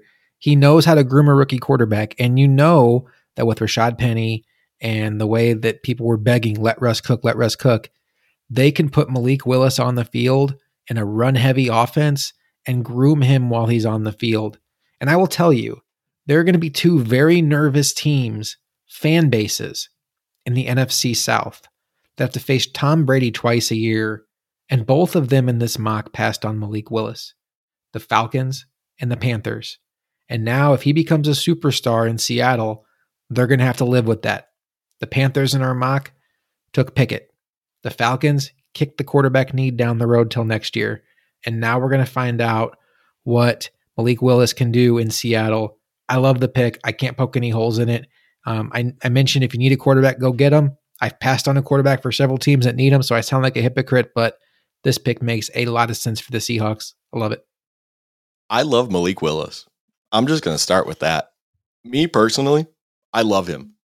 I love everything he can do. If you would have asked a person like myself four years ago, five years ago, to look at Malik Willis and you know judge what I think, I'd be like, oh man, a really traded Christian Hackenberg, and that's not good. But Josh Allen has opened my eyes. Our Lord and Savior has opened my eyes to maybe those toolsy athletic quarterbacks like him can be something in this NFL. And we have finally turned the page on when coaching and training and everything around you won't limit what you can do. It's going to try to get the most out of what you can do. But then on top of that all, giving as you brought up yourself, yeah, Pete Carroll, I'll say his name, screw it. Pete Carroll loves rookie quarterbacks. Don't let anyone fool you. The reason he was so successful at USC was because he could build and do whatever he wanted around a quarterback that was basically, and I'm being polite and I don't mean it in any negative way, but let's I'm gonna I'm gonna call it what it was. He got a whooping boy at quarterback that was pretty talented. He did it with Carson Palmer. He did it with Matt Leinart. He did it with everyone else. He, that's what he wanted. He wanted a guy that would listen to him, but also had balls and ability to just make it happen out there for him. I'm not hating on Matt Leinart at USC. I don't want anyone coming at me about it. I know there's I I hate USC with a damn passion. But he loves those quarterbacks. He loves those rookies that will just do what he wants them to do, but also have the ability to make plays when he needs it. And Malik Willis checks all the boxes for that. He is going to give Pete Carroll everything he can. And then on top of it all, with like a nice cherry on top, you can make your DK Metcalf happy and everyone stays together and Pete Carroll can keep this thing a rolling. So with all of that said and everything done, and I keep wrapping it up in that way, so I'm gonna have to figure out something else while you make this pick here. We'll figure it out. And with the tenth pick, the New York Jets are now on the clock. So the Jets are on the clock again, and remember at pick four they took Sauce Gardner, and I went into how I wanted the defensive ends to fall to the Jets and how they also needed safety. They still need safety. They still need wide receiver, and then obviously defensive end. Let's talk about safety for a second. Um, they do have a very pressing need there. They have a need for somebody to come in right away and play. They signed Jordan Whitehead in free agency. Um, they have Lamarcus Joyner coming back off of injury, but they lost Marcus Maye, who was their best safety from the last couple years. And then at wide receiver, they just need another weapon. So they took Elijah Moore last year, who was a really solid slot receiver. Um, they have Corey Davis as a big free agent signing last year, who can be a good boundary receiver. Braxton Berrios is a really high end kick returner who can be a nice fourth receiver, solid in the slot.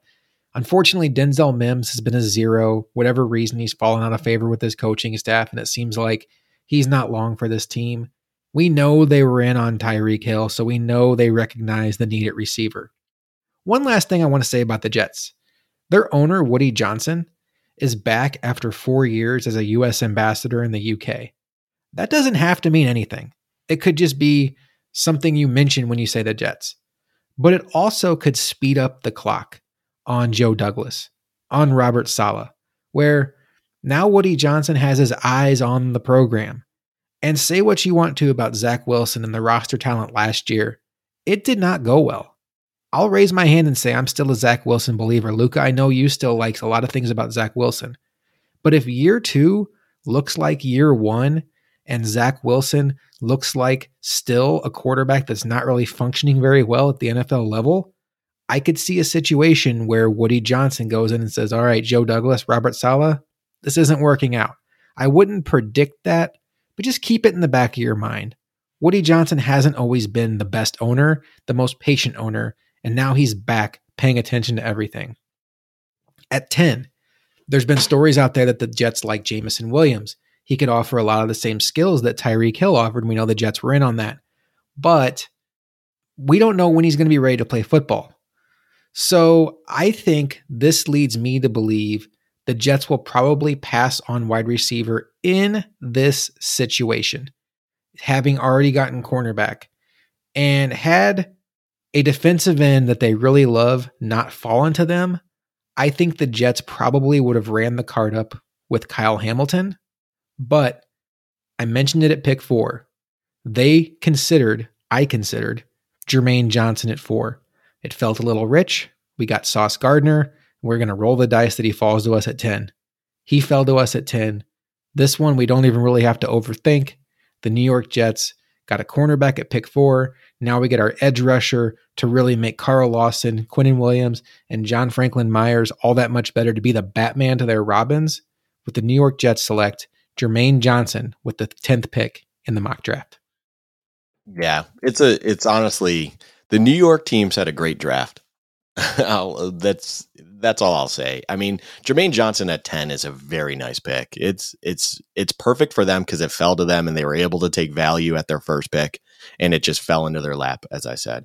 So it's Jermaine Johnson honestly could be even better than one of those three viewed to be blue chip edge rushers. He really could. I mean, he he had to transfer from Georgia to Florida State, as everyone knows probably at this point, because he just couldn't get playing time at Georgia. But that Georgia team was stacked, as we all have learned. So, and he excelled. His tape at Florida State, man, holy crap. It's very impressive. He he has a lot of tools to him. He, he's a very, very good player. I, I think, you know, he was a he's an edge rusher that at nine, say if Malik Willis was not on the board, I thought Seattle would heavily consider, of course, because I think he'd be a good edge rusher with the lake, you know, with athletes such as Trey Lance and Kyler Murray in that division. I think it, it made a lot of sense. So for the Jets to have him fall to them at 10, yeah, it's it and and I mean Saleh of course loves his edge and he loves building the scheme around it and everything it can do and the power it brings. You get your corner, you get your uh, you get your D end. I mean that's that's a good looking defense and then you know you just hope you can get more value potentially for Zach Wilson later in the draft. I mean, it's when it comes to weapons, I should say. So I mean, it's it's a great pick. Well said by you. Nice, and simple. Don't overthink it. Take the guy. Move on. And Flip mentioned a couple names that the Jets would be liking at the top of the second round if they fell there. Lewis Cine out of Georgia, Jaquan Brisker out of Penn State. I also think if the Jets aren't able to trade for one of those veteran wide receivers, they could look at maybe like a Treylon Burks, Jahan Dotson, Skyy Moore, somebody that falls into the second round that maybe some mocks had projected as a first round, just depending on who would even be there, maybe even a Christian Watson. All right, so we have made it through 10 picks of this mock draft. So just assuming that people that are listening aren't writing this all down, we're going to go ahead and recap some of this. With the first pick, Jacksonville took Aidan Hutchinson. The Detroit Lions took Travon Walker. The third defensive end off the board went to the Houston Texans and Kayvon Thibodeaux. At pick four, the New York Jets took Sauce Gardner. At pick five, the New York Giants took Evan Neal. At pick six, the Carolina Panthers, with the surprise of the draft, took Kenny Pickett. At pick seven, the New York Giants took Derek Stingley. At pick eight, the Atlanta Falcons took offensive tackle Ikem Ekwonu. At pick nine, the Seattle Seahawks took Malik Willis, quarterback. And at pick 10, the New York Jets took defensive end Jermaine Johnson. Now, Luka, we had talked about spending a little bit more time on the top 10 picks, really to kind of dive into their situations. We're going to go a little bit quicker as we make our way to picks 25 for the Bills. Um, but from a Bills standpoint now, looking at the top 10, I think it's fallen pretty well for them. Unfortunately, two of the top cornerbacks are going, but I don't think any Bills fan realistically thought that a Derek Stingley or a Sauce Gardner was going to fall to them. Um, but two quarterbacks going in the top 10 is a very good thing. And obviously, no wide receivers and no interior offensive linemen coming off the board. And really, if you want to say it's a need, no safeties have come off the board yet. So right now, I think it's sitting pretty for the Bills. Yeah, I think it sits great. Two quarterbacks can almost, you know, counter the two corners, right? And as you said, I don't think any Bills fan or any realistic Bills fan out there is expecting them to fall to 25. If the Bills really wanted to get one of those guys, they would have to make an insane aggressive push to trade up and get there. Maybe they trade with Carolina. oh, please don't. Um, so uh, yeah, I think it, I think the first 10 fell uh, fell very well for the Bills. I think um, overall there would be nothing to complain about. I think um, uh, it's a it's a good draft. It, it also would be just kind of as expected somewhat. I mean, two I will say if two quarterbacks do come off in the top 10, I would be a little surprised just as a general football fan as well. Um, the Kenny Pickett one, you kind of put a little bit of a half asterisk on it, of course, but you know, they're going to try to get their guy, you said. So it's interesting. Top 10 overall, I would be very happy with though. All right, well, let's keep it moving. We're on to pick 11, and the Washington Commanders are on the clock, and that means you're on the clock, Luka. Who do the Commanders get? Proud of you for saying the team name right. And we're going to, as you said, you know, speak a little quicker on this. But now that Washington's on the clock, this is a very interesting pick. As we've all looked out there on the mocks, this has been a fascinating pick. You you would see the likes of Kyle Hamilton sitting there, just waiting for them. Some view him to be one of the best athletes or talents in this draft. I don't want to say athletes because, of course, he had kind of a subpar pro day and combine, but his film tape pops, his film tape pops, I should say, and everything about him as watching somewhat regularly with Notre Dame, he he is a great, great talent at safety. He would come into any you know team and do great. But that's not where I think Washington goes. I don't think Washington goes there at all because they just went out and somehow traded for Carson Wentz. Somehow this guy keeps getting starting gigs. And you look at the weapons in that room and in that building, and they have Logan Thomas at tight end. And now we'll look at wide receivers here because it's basically petrified Terrence, also known as Terry McLaurin, and no one else. And to me, that's not good enough. You can't expect Carson Wentz to do anything while he's spraining both of his ankles if only two weapons out there are even worth giving the ball. So, long story short, with the 11th pick in this draft, the Washington Commanders will be taking wide receiver Drake London out of University of Southern California. This is a really strong pick because I think Drake London is a guy that is going to have a wide range of opinions on where he should go. If you look at some of that tape, you'd think maybe he's a guy that could even go in the top 10, and here he is just outside the top 10. Some people are going to be scared off by what's perceived as not an explosive player, but he wins in so many ways, not just as that big body catch guy. He has good routes, he uses his hands well, he gets open in other ways that don't rely on speed. And you mentioned it. There is a need for weapons there. Curtis Samuel did not work out. And when you take a look at Dyami Brown as a guy that I really liked last year, did not do much last year. And then Terry McLaurin, as good as he is, we both think he's excellent. He's in a contract situation. He might not be there much longer. So you have to restock the cupboard. And I think Drake London is just a really, really solid pick. I like it a lot. And I don't really have anything negative to say about it. Yeah, I I thought that I mean Kyle Hamilton is very tempting, and I'm not gonna, you know, take too much time, of course, as we want to speed this up a little bit. Kyle Hamilton is very, very tempting. And I think it would be, you know, as almost expected if they took Kyle Hamilton. But I just you want to win now. You want to try to change. I think 2021 and the disappointment that was of that season to this team and how drastically disappointing it was just is kind of lighting a fire under their butt. And I made a note of that. I really think that the move to get Carson Wentz was only because of how disappointing 21 was. And they want to get back to the playoffs. And you, and honestly, the thing they need most to get back into the playoffs is just another weapon to give Wentz to hopefully turn that offense back around. Because the defense, you have the people, it just had a disappointing year. Run it back. It probably will have, I mean, you hope it would have a better year. So enough about Washington. We're going to move on to the 12th pick. So the Minnesota Vikings are now on the clock. So I will tell you that the apple of the Vikings' eye, in my opinion, from doing research, is cornerback Derek Stingley. Uh, they have a pressing need there. He's already been gone in this draft, but Patrick Peterson was brought back, and really the only other cornerback they have on their roster worth anything is Cameron Dantzler, and he's not worth much. They need a cornerback in the worst way. On top of that, their defensive back coach, Daronte Jones, is a former DB coach and defensive coordinator at LSU, where he coached Derek Stingley. I think if for whatever reason on draft day Stingley falls to the Vikings, they're going to turn this card in very, very quickly.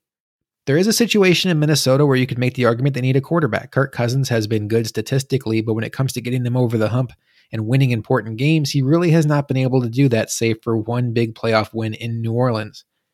But he signed a contract extension a couple weeks ago, extending him through 2023, which doesn't have to be a reason that they don't take a quarterback.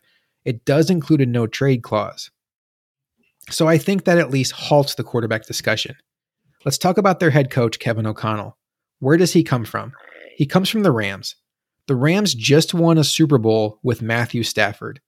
So you have to believe Kevin O'Connell saw what a difference a quarterback who can make every throw on the field and hit every blade of grass with Stafford versus trying to run that offense with Jared Goff. That's my way of saying I think if the Vikings take a quarterback in the first round, there's only one quarterback they would consider. It would be Malik Willis. They're not going to take a Kenny Pickett. They're not going to take a Matt Corral. They're not going to take somebody who has a has a high floor but a low ceiling because Kevin O'Connell saw firsthand when you have a low ceiling, there's a limit to how much you can run your offense. So I think the only quarterback that would tempt them here is Malik Willis, and he's gone. So another need talked about is tight end. Nobody worth that here. They could use an edge. Uh, Za'Darius Smith and Danielle Hunter, or very solid starters, but both have injury concerns. But I think this is a pretty easy pick for the Vikings. When you look at their defensive backs, they lost Xavier Woods, who was a starter last year, and right now, penciled in to start opposite Harrison Smith is Cam Bynum, who was a fourth round pick last year. I don't know much about Cam Bynum, but I do know the Vikings have struck gold taking Notre Dame safeties in the draft in the first round before. And I think they go back to that well. And with the 12th pick, the Minnesota Vikings are going to take Kyle Hamilton, safety out of Notre Dame. Home run. That's how I would describe that pick. I don't think I could think of a marriage any better. As may, I don't know how Vikings fan, fans feel about it. I don't know how everyone else feels about it. I think the way you just wrapped that up, going back to the well, I mean, it worked really fucking good last time. and this is, I mean, Kyle Hamilton I'm going to look at it real quick and I don't want to spend too much time. Yeah. If you look at just, and it's just NFL.com prospect rankings and their, their next gen stats, he's the only player above Aidan Hutchinson with the grade. There's a reason for that. I mean, and the best part is he had a subpar pro day in combine. So honestly, that probably got knocked. I mean, he is day one, comes in, gonna start for your team. He's probably gonna he he's gonna he could even potentially be a vocal leader in that you know, locker room sooner rather than later. He's a legitimate player. He can play all schemes. He is a very, very talented safety.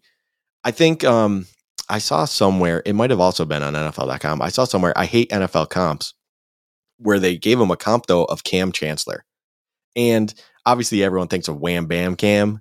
He's not quite Wham Bam, but he's still when you think of Kam Chancellor, you think of that versatility and just being able to be all over the place on the defense. And that is what Kyle Hamilton is. He can play on the line just as much as he can play in the, you know, defensive backfield. He can be everywhere and make an impact wherever he is. So just, you know, wrap it up here. He is a home run pick for the Vikings there. Great pick, great description. Everything you did. Perfect. The Vikings are done with Kyle Hamilton, and now we're on to pick 13, where the Houston Texans are back on the clock. If you remember back to pick three, they took Kayvon Thibodeaux, edge rusher, and now Luka, you're back on the clock at pick 13 with the Texans. And we're back here needing everything. I wrote in there two words under needs. It is still everything. Now we did get, you know, potentially a franchise edge at three. Everything's feeling, you know, hunky dory there. We're not, we're not complaining and whatnot. And there's definitely a case. There are still tackles on the board that I can legitimately take at this pick. And I think it would make total sense. Now you can be like, wow, we really got a guy potentially here at 13 that, I mean, some have considered even there in the top five, and we could take him here at 13. That's not what the Texans do. I'm just going to not even try to toy that idea here. They're not going to do that here. No, no, no, no, no, no. There is someone exciting here that I think they will take. There is someone that, since they acquired this pick from the Cleveland Browns, would make so much sense. You just traded away your franchise quarterback. Why not bring some excitement back? Because you just need to make the fans happy. And I mean, Davis Mills can't be just thrown to Brandin Cooks, Nico Collins, Chris Moore, and Phillip Dorsett. Those are the top four wide receivers on that team. That is terrifying and not in a good way. So, without further ado, the 13th pick in this year's NFL draft by the Houston Texans will be wide receiver Garrett Wilson from Ohio State University. It's a strong pick. I was thinking maybe you'd go Jameson Williams the way you were talking him up, but I think Garrett Wilson is, even though we've expressed our concerns about him, I think he's thought of very highly by teams, and there's got to be a reason why. Um, strong pick by the Texans when really, when you look at their wide receiver group, it's really just Brandin Cooks and nobody else. And one thing I like about for the Texans kicking that quarterback need down the road is they still have residual picks left over from trading Deshaun Watson. They are going to have every chance to get a quarterback. We don't expect them to win a lot of games this year. I think writing it out with Davis Mills, just seeing if you struck gold with him makes sense. He had some really high moments last year. And now, if you decide to move on from Davis Mills next year and draft a quarterback, well, now you have Garrett Wilson to throw the ball to, along with Kayvon Thibodeaux who they took at, at three overall. So strong draft so far for the Texans. And I think he did a really good job. Yeah, I mean, Jameson Williams definitely came to mind also because I mean, you what easier sell is it to be just like, I mean, this year doesn't matter anyway, so we're going to take a guy who's going to probably be out for a chunk of it, and then all of a sudden he can come out and bring out some excitement at the end, and you possibly just got the best receiver in the draft. I think the interesting thing that made me pick Garrett Wilson here, though, and because as you mentioned, maybe you and I are not as high on them. I saw somewhere, and I want to say it was Daniel Jeremiah, where he put in quotation marks that he hears that he could be Stefon Diggs like. Now, us being Bills fans, that raises some ears. Stefon Diggs, whoa. I don't personally see that, but I can see why people see that. And that's enough for me to think the Texans would love to bring him in at 13. So now, with that pick done and dusted, the 14th pick and the Baltimore Ravens are now on the clock. All right. So, with the Ravens on the clock, the Ravens have several needs here. Last year in the draft, they took Odafe Oweh, who going up into the draft was Jayson Oweh, and then changed his name after he was drafted.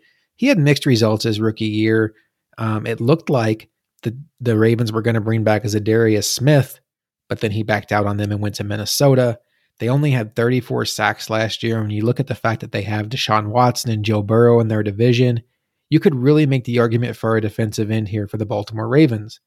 Would they roll a dice on the on like a David Ojabo? I don't think so.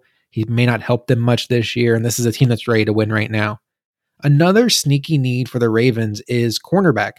And it's weird because you think about their two starters, Marcus Peters and Marlon Humphrey, and you're thinking, why would they need a cornerback? But both of those guys are coming back off of injury. Marcus Peters is getting a little bit older, and you just want to keep that cupboard full with with cover guys, especially in the division we talked about with Joe Burrow and Deshaun Watson. And you figure Pittsburgh's eventually going to figure out the quarterback situation, even if it's not going to be Mitch Trubisky.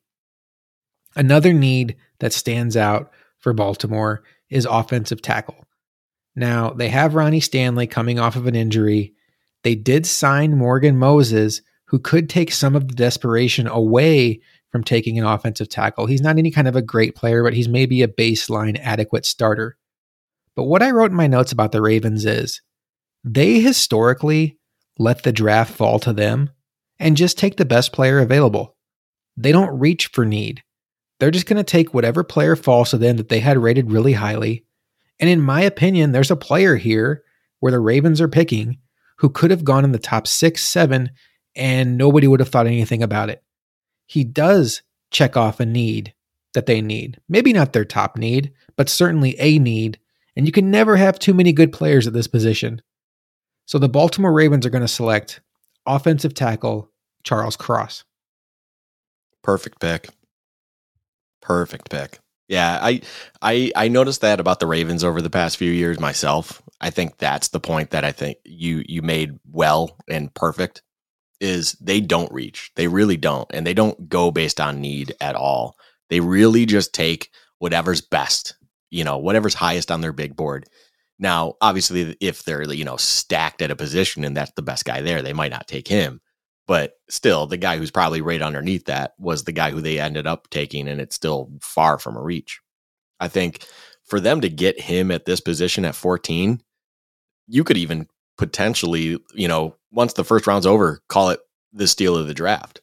As you said, he is viewed by some to be a top five, six pick in this year's draft. And to be there still almost 10 picks later, wow, what a steal. So well said, well spoken. I think, you know, that would stink. The Ravens would get pretty good with that. Yeah, they they draft historically well, and like you said, I think he would have. I think he could have gone five or six. I know we know a Giants fan in Costa who has been eyeing him, assuming that the other OTs don't fall to the Giants. So this is just to me a classic Ravens pick. It wasn't really one I had to overthink. I just wanted to go through their needs there in case we have any Ravens fans listening. Some other ways they could go in the scenario that a Charles Cross or another offensive tackle they like doesn't fall to them. But to me, if the board falls this way, it'd be a pretty easy pick. So now, for the first time in two picks coming up here soon, the Philadelphia Eagles are on the clock. And with that, we're going to go back to Luka. Yeah, and this is a this was a fun pick because the Eagles, whereas the Ravens, I should say, just take the best available. You know, they're always solid in the draft. I almost wonder if their fans just don't even watch because they just expect a good pick and it's just going to keep the train rolling with the Ravens. The Eagles, do things a little bit dif- differently, especially of recent. And I mean, I'm not even going to do a long, you know, monologue here. I'm not going to go crazy. They have DeVonta Smith. Outside of him, you have Jalen Reagor, who is already viewed as a first round bust, Quez Watkins, Zach Pascal, JJ Arcega Whiteside, Greg Ward, former quarterback, now wide receiver in the NFL. What are we doing? What are we doing? We can't possibly, we would never take a wide receiver in the first round for a third consecutive year, would we? You bet your ass we will. So, with the 15th overall pick in this year's draft, the Philadelphia Eagles are selecting wide receiver Chris Olave out of Ohio State. Wow, so the Eagles do take Chris Olave. Now I have the Eagles pick coming up next because um, they're an even team. So one of the notes I wrote was they were in on Calvin Ridley, they were in on Christian Kirk, Calvin Ridley obviously before he got suspended. They were in on Allen Robinson, they were in on Robert Woods. They finally signed Zach Pascal. So we know because of the misses on JJ Arcega Whiteside when they could have taken DK Metcalf and Jalen Reagor when they could have taken Justin Jefferson um, this is what has put them in this position because those two guys give them nothing. I think one of the easier things to say in this draft is the Philadelphia Eagles need to come out of the first round with a wide receiver. Unfortunately, they've taken wide receivers in the last two years, but that's what happens when you miss on a Jalen Reagor. So I think this pick makes a lot of sense. I don't know if Olave would have been my pick here, but in classic Eagles fashion, they take JJ Arcega Whiteside over DK Metcalf. They take Jalen Reagor over Justin Jefferson. So it makes sense to me that they would take Chris Olave overtaking Jameson Williams. So everything about that lines up. I love the way you set that up. And um, yeah, I don't really have much else to say. I think that was a, a really strong pick. I'm glad you brought up the point of them taking Olave over Jameson because that's I was like, oh man, it would be a great pick at 15 to take Jameson. You let him rest. You bring Jameson back with DeVonta. I mean, that would be holy crap. That would be fun. That'd be a lot of fun as if you're an Eagles fan. No, no, no, no, no, no, no. We're going to take Olave. Olave could work out to be a very good player. You and I have t- expressed our concerns with him, we, and and uh, you know Garrett Wilson for that matter as well. And I definitely think they're going to want a guy who can come in and make an impact instantly. This is a playoff team. They were in the playoffs as quick as it may have been last year. So, you know, they're going to want someone to make an impact. But that's enough about the Eagles. Let's move on here. So now, with the 16th pick, the New Orleans Saints are on the clock. The Saints are an interesting team because with the Eagles that we just mentioned, they made a trade about a week ago to get a second first round pick in this draft and actually traded out of the first round next year with the Eagles which was kind of weird because for most outside observers, it sure seems like the 2023 draft is stronger than 2022. And from the outside looking in, when a team loads up on ammunition in a draft, you're thinking, okay, they're loading up to get a quarterback, but this is just such a weird draft to do that. I'm not ruling out that the Saints could trade up and get a Malik Willis. In fact, I think they're the most likely team to trade up for Malik Willis, particularly when you look at some of the teams that he could go to in the top of the draft Carolina, Atlanta. If they love him, not only do they want to get him, but they also want to not face him twice a year. That all lines up for me. We're not doing trades in this mock. So I was reading a bunch of Saint stuff this week because I'm just fascinated about what direction they're going to go. And what's interesting is while everything in my brain says they're chasing QB, the beat writers who follow the team are not convinced they're going after quarterback. Currently on their depth chart is Jameis Winston and Andy Dalton.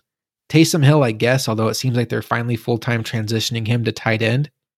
But Winston and Dalton are there, and they seem to be content with Dennis Allen as the new head coach of trying Jameis Winston out for a year. So, what other needs do they have? They have a glaring need at left tackle. Terron Armstead left for Miami. James Hurst played really well for them last year in spot duty when he had to take um, take a starting role for various injured positions along the line. He could be a tackle or a guard. They probably feel a little better about him being a guard, but maybe he solves their left tackle situation. I think they could be in the market here for a tackle if somebody slips. I'm not loving the way the tackle board looks right here with them having a pick here up in a couple picks.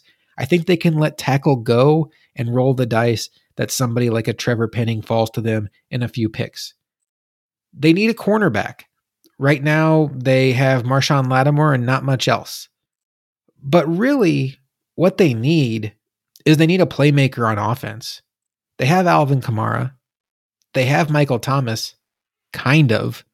And outside of that, they really have nothing on their wide receiver depth chart.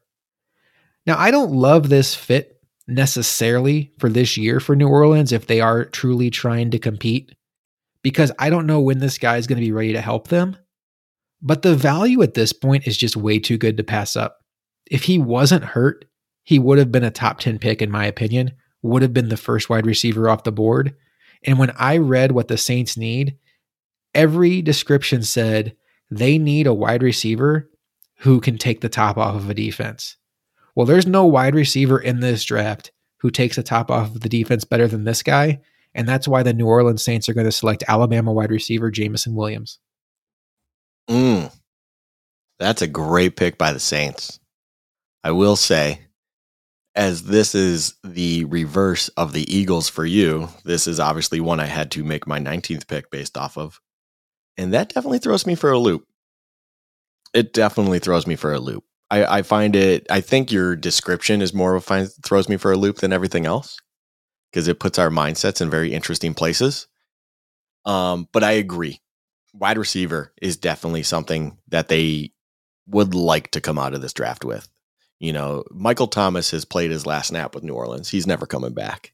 So now your your top receiver, I mean, it, it's probably looked at as, you know, Marquez Call- Callaway when it comes to production, but your top receiver on the depth is UCF legend Tre'Quan Smith, and that's not pretty. So I think Jameson Williams would be electric as soon as he's healthy for this team. And I think, you know, regardless what they do at the quarterback position, wink wink, um, it would be a great pick for that quarterback. I think it would be a great step in the right direction for this new era now that we find ourselves with in the Saints.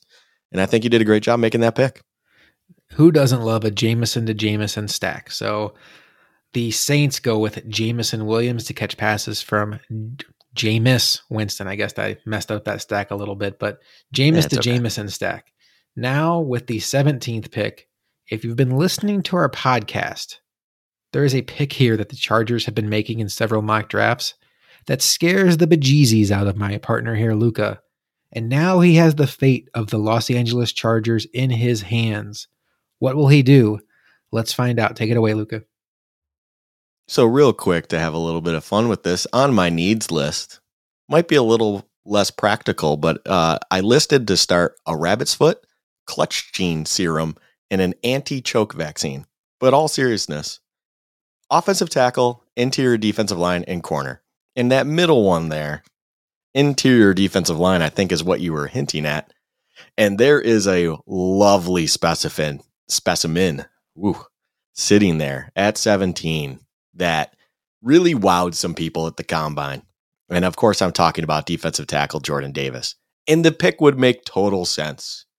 It, I mean, they have loaded up on talent everywhere this offseason already by, you know, trading for Khalil Mack, signing JC Jackson. That defense, which was already pretty good. You have Bosa and everyone else around that.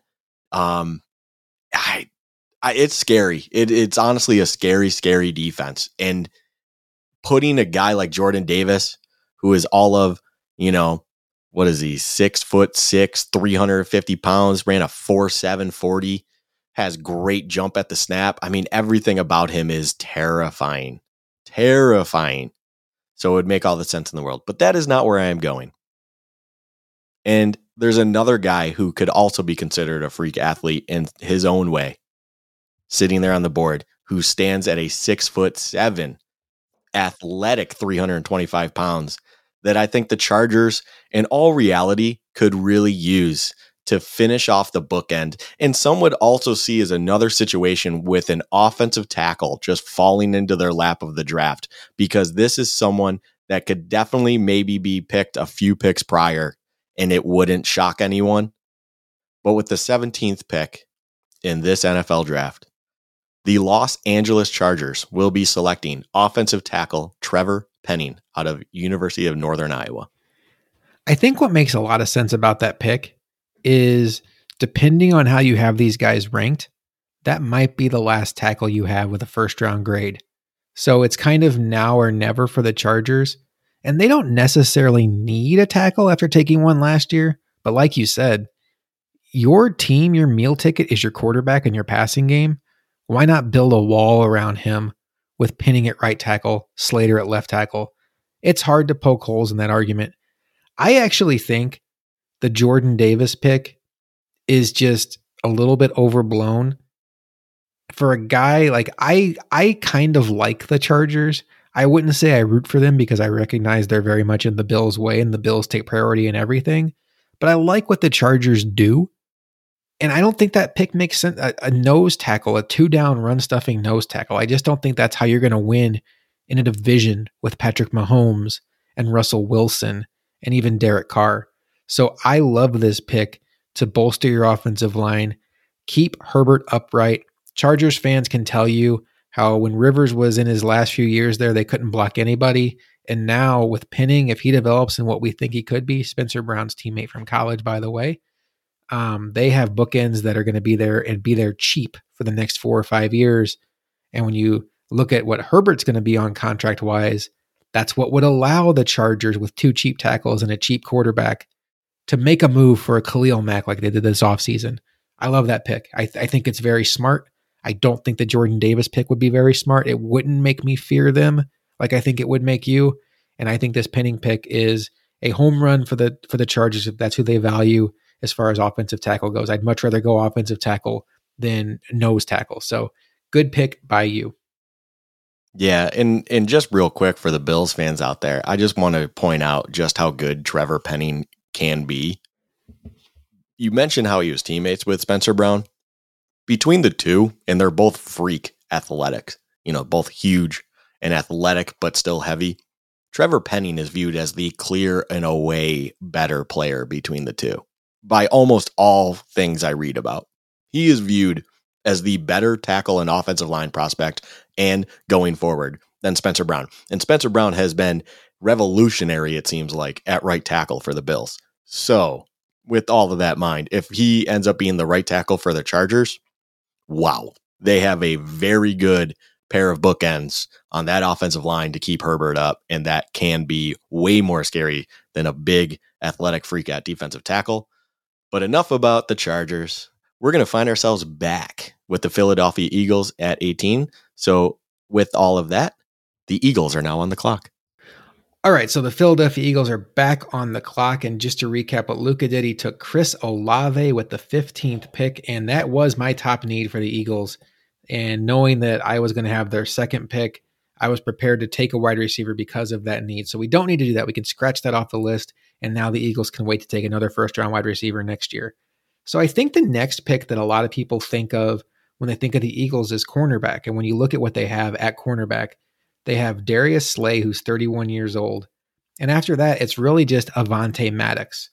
But reading up on the Eagles this week, they have added a lot of young bodies to that room, and it may, may not be household names. Zech McPherson, they took in round four last year. When they traded Zach Ertz to the Cardinals, they got back Tay Gowan in that trade. All this is a way of saying, similar to how I think the Bills have viewed their cornerback room behind Tre White, I get the sense the Eagles are higher on their cornerbacks than the outside world is, where we're just slating that as their top pick. So, wide receiver scratched off. I'm not convinced the Eagles are going to feel the need to take a cornerback here unless a Sauce Gardner or a Derek Stingley fell to them. What I think the Eagles are going to do is they're going to look at their the middle of their defense. They brought in Kyzir White from the Chargers. TJ Edwards is a IDP machine in fantasy football, but he lacks the athleticism to really be an impact linebacker. A guy who doesn't lack that athleticism is Devin Lloyd, and that's going to be the pick for the Philadelphia Eagles. Awesome pick. Although I don't like how you didn't do the official announcement, but we'll look past that. I think it's a great pick. I, I, I think how you said that is very well done. I actually, when I was doing my research on the Eagles, I also felt the same thing about the corners, which blew my mind. I mean, they do have one good corner, and uh, you know, one very good corner. I will say it is at his best. He is very good out there, but it still blows my mind that they're you know high on all their defensive backs and the corner specifically. But with that kept in mind, I do think Devin Lloyd would be a great piece to plug in day one for the Eagles. I think that pick was very well thought out and very well spoken in your description of why they would do that such a thing. And honestly, that one might be one I'm more confident in actually happening than anyone else believes. Even with all the other picks we've made beforehand, Devin Lloyd to the Eagles with their second first round pick makes a lot of sense to me. And I think you did a great job with that.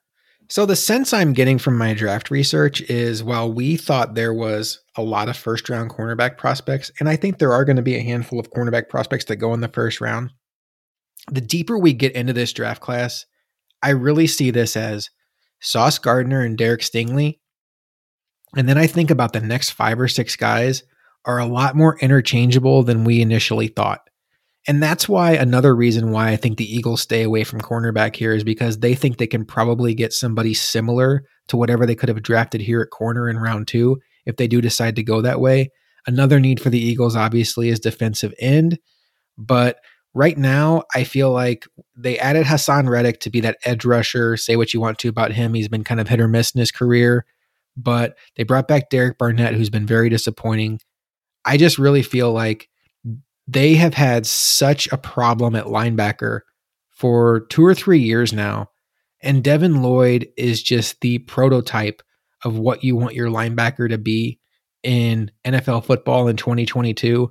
And that's the reason why I thought that pick was a no brainer because to me, while you could get a similar cornerback in round two, I think Devin Lloyd is kind of a unicorn linebacker in this draft where maybe there's only one other linebacker that's similar to his level before the drop off happens. And that's why I picked that pick for the Philadelphia Eagles. So the Eagles' second pick is Devin Lloyd. Another team that has a second pick in the first round is the New Orleans Saints. They are on the clock at pick 19, and we're going to go back to Luka. Yeah. And obviously, this is, as you mentioned, the second one where it's also the second one where, you know, both of us had one of their picks, one of their two. And I'll just say real quick I had their needs written down as offensive tackle, especially with Terron Armstead now leaving for the Dolphins, wide receiver, which we have now already addressed with Jameson Williams, and a third position. And I'm just going to leave that a little ominous here for a second. And I'm going to have a little more fun with this. I know we said we were going to be quick now, but I'm going to have more fun with this because it'll make sense. So, offensive tackle, there's definitely some fun guys here there's there's an interesting one. There's a guy that's close to my heart. One that back in January when I was just having fun exploring prospects before we even started recording this podcast, months before we started recording this podcast. I still did my same old evaluating prospects because I am a degenerate with college football and want to see how they're going to work out in the NFL. And a Bernard Raimann just popped. And then the story about him going from wide receiver slash tight end to offensive line and having two years at offensive line and being, being very good and being a tackle for Central Michigan. was crazy to me. And then he looked at his measurables, very good measurables, very good on his feet, very smart player as well, you know, picking up power rushes, bull rush, you know, interior play is generally his strength more than the outside. That is where his weakness is. And because of that, being the outside is his weakness, I don't see him being a guy that ultimately the the Saints want to take here because he's not going to essentially take over for Terron Armstead with that kind of weakness. There's a couple other guys you could maybe reach for, but again, they're very interior focused guys. And then maybe you could reach for someone such as a Tyler Smith out of Tulsa. Very good, you know, prospect. He's probably viewed more as a day two day two guy. I know that's where I kind of have him pegged up. So I think the Saints would be smart enough to realize they don't have to take him here and maybe take a chance in the, you know, day two, go to bed, wake up when it's Friday and see if you can trade up if you need to to get him. So with all of that in mind, this is where it's leading me to. The third position of need I had written down from what I've read a little bit and everything was quarterback. Because unlike you, Josh, I don't believe they're entirely sold on Winston. I think they want a quarterback and they're done with the experiment that is Taysom Hill. But I don't still get the full feel that Winston is viewed as the franchise guy. And there's someone that played not too far away that is also the number two prospect on my quarterback big board. And I think he has a lot of fun tools. I think he has a lot about him that's exciting. And then there's also him as a person, the classic competitor, chip on his shoulder, plays his ass off, and is honestly sometimes a little more confident. His attitude almost screams Baker Mayfield in a way, but he actually has a little bit more tools than a Baker Mayfield a little bit. He's basically the same thing, but he might, maybe he turns out to be better. Who knows? And of course, I would have to be talking about a prospect that's out of Ole Miss. So without further ado, in this mock draft, the 19th pick from the New Orleans Saints in this draft will be quarterback Matt Corral out of Ole Miss. He's a very interesting prospect. I know there's some sites that have him listed as quarterback one. And I think this is going to be kind of a Baskin Robbins thing when it comes to quarterback. Do you want the safe guy and Kenny Pickett? Do you want the toolsy guy and Malik Willis? I think there's a lot of guys that like Matt Corral. Um, interesting. I, I didn't get the vibe from reading stuff on the Saints that they were going to be in on quarterback this year. It's not like I think that they just think that Jameis Winston's their guy for the next 10 years. I just think that they want to make one more run with the roster they have before they kind of reload with the quarterback next year. But this makes a lot of sense if they do decide to go quarterback. What would be interesting in this situation is would they take a Jameson Williams if they do love a Matt Corral and potentially let the quarterback they love fall? Potentially, because they're maybe not a threat that the Chargers or the Eagles take a quarterback, but Pittsburgh is looming behind them. Pittsburgh could trade up for a quarterback. I like the pick a lot. Um, it's interesting. I think from where I was sitting, I thought maybe New Orleans could go left tackle, but there's really not anybody left. That's the problem. Trevor Penning was kind of the last one. So yeah, it makes a lot of sense. I think uh, I think if if you like him, you take him, and you're taking him at 19. So if he gets on the field year one and it's bad, you can Josh Rosen him and take another quarterback next year. There's nothing stopping you from doing that. So the Saints do get into the quarterback mix here, and I, I think you um I think you made a good case for him. Yeah, I think the two factors in this pick, and I, I am very glad you went with Jameson Williams. I will just now say I'm very glad you did because the two points I made were, or thought about was yes, Trevor Penning is off the board.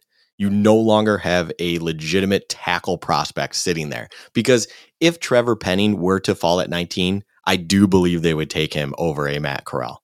I do believe that would happen. I just want to stipulate that. But with him off the board, like I mentioned, Bernhard Raimann would be there, but he's not really viewed as a left tackle or just pure tackle prospect. That's not what he will be. That's not that. There's, you know, of course, other offensive line, but they're again not tackle prospects. The next maybe tackle prospect you will definitely find in day two. And then two, I don't think you make the trade that you did when it comes to trading picks with the Eagles to not take a quarterback. I don't think that world exists. I think NFL executives are too smart to understand what that means and what that what those picks will do. And if they truly are targeting a quarterback next year, they did a really weird thing to do it. And if they're trying to run it back with Jameis Winston and do everything, to to me it'd be so silly not to take a quarterback here only because you're not going to have anything of value next season to maybe take a quarterback at that point. I just I don't see a world where that can happen. I don't see a world where you can't take a quarterback this year, run it back, and expect to maybe get a quarterback next year because it's not going to happen. It's just it's not. So enough about the Saints. They took their two picks. I'm going to wrap that up real quick, and we're going to say the Pittsburgh Steelers in the 20th pick is now on the clock. So I think the Steelers could have been in on quarterback. I think Matt Corral maybe was the last idea there. There maybe is some momentum for Desmond Ridder, but at this point in time, unless there's just a push inside that building to add a first round quarterback to the mix because they don't believe in Trubisky and Rudolph, I think they're going to pivot away from quarterback in this scenario and maybe try to find one they like in the second or third round and see if they strike gold. Look, unfortunately, the Dwayne Haskins situation, you know, it you hate to even talk about it from a football standpoint, but it, it does unfortunately create um, a, a, roster need there. He was a first round pedigree pick that they probably had hope could have developed into something there. And, um, you know, unfortunately, the tragic situation that happened a week ago with him getting hit on the side of the road um, ended his life and, uh, and a way less important situation created a need at quarterback for the Steelers. I don't think they're going to address here with the way the quarterbacks have come off the board. They do need a wide receiver. They've lost James Washington and Juju Smith Schuster to free agency. Right now, when you look at their wide receiver group, they have Chase Claypool, who is all the talent in the world, but kind of a head case. And they also have Diontae Johnson, who, again, all the talent in the world, but has case of the dropsies. He's going to be a free agent at the end of next year. So you have Anthony Miller behind him. What, what can you count on from him? They have to add numbers there. But historically, when it comes to the Steelers, they just don't spend first round picks on wide receivers. I believe the last first round that pick they spent on a wide receiver was Santonio Holmes. It's been Juju on day two, Chase Claypool on day two, Diontae Johnson, I think may have been day two, late day two, early day three. Antonio Brown was a sixth round pick. They know how to identify receivers later in this draft. And I do think for the most part, the blue chippers in this draft are off the board.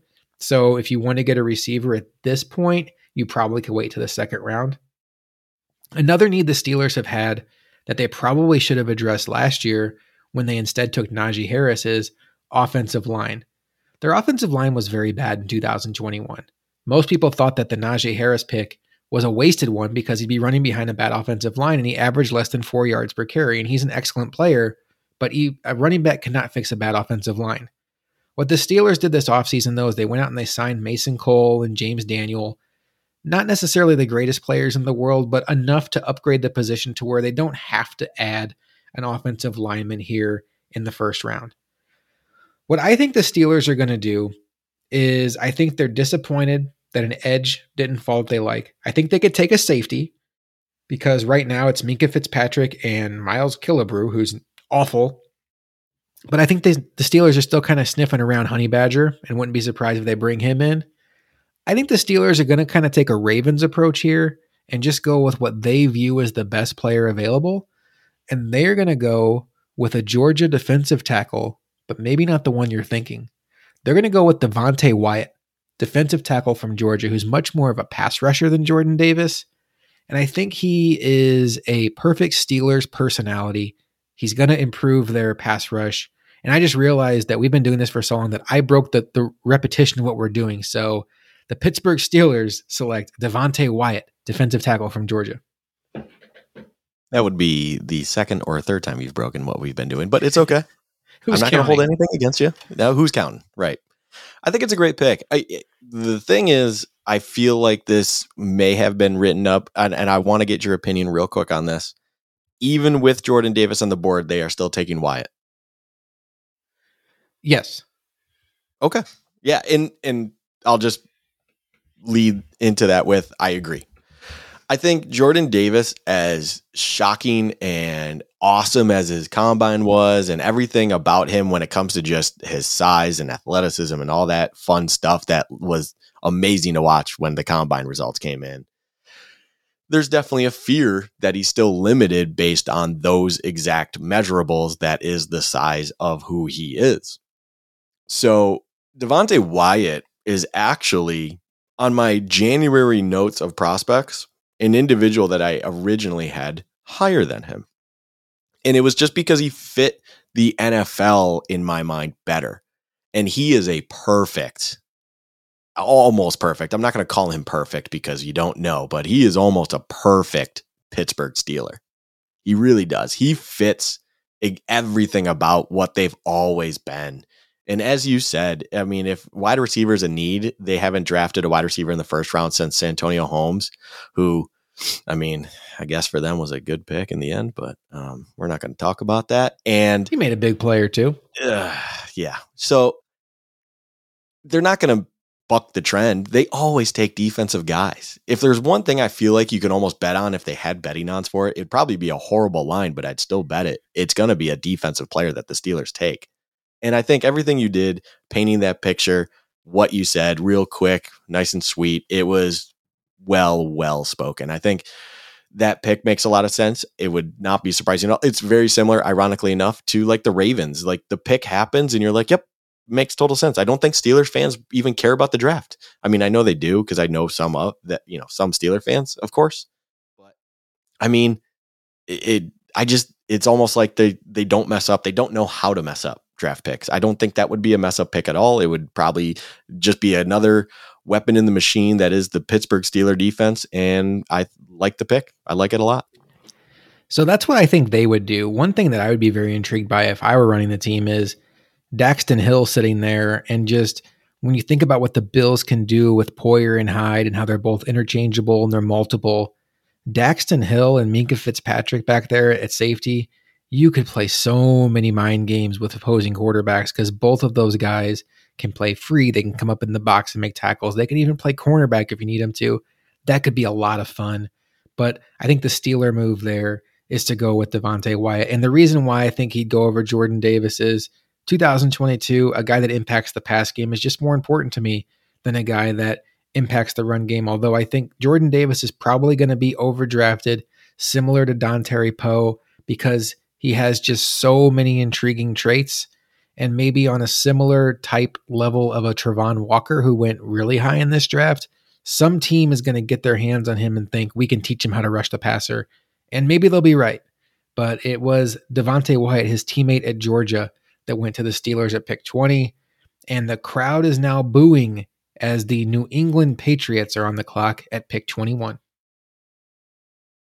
I I don't know how to take the booing if I'm a you know Patriots uh, person. Oh, I, I, probably flash my rings because that's how arrogant I am. No, um, so ouch. The Patriots uh, needs you know, and and this is kind of uh, what I did with the Chargers. Had a little fun with this, and I'm just going to start real quick.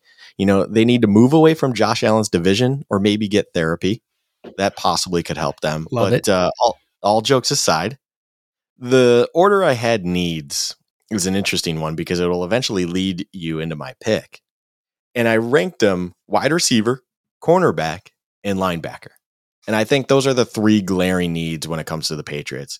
Now, this is a playoff team, as we know, and we are very happy that they were a playoff team because of what happened in the playoffs to them, thankfully.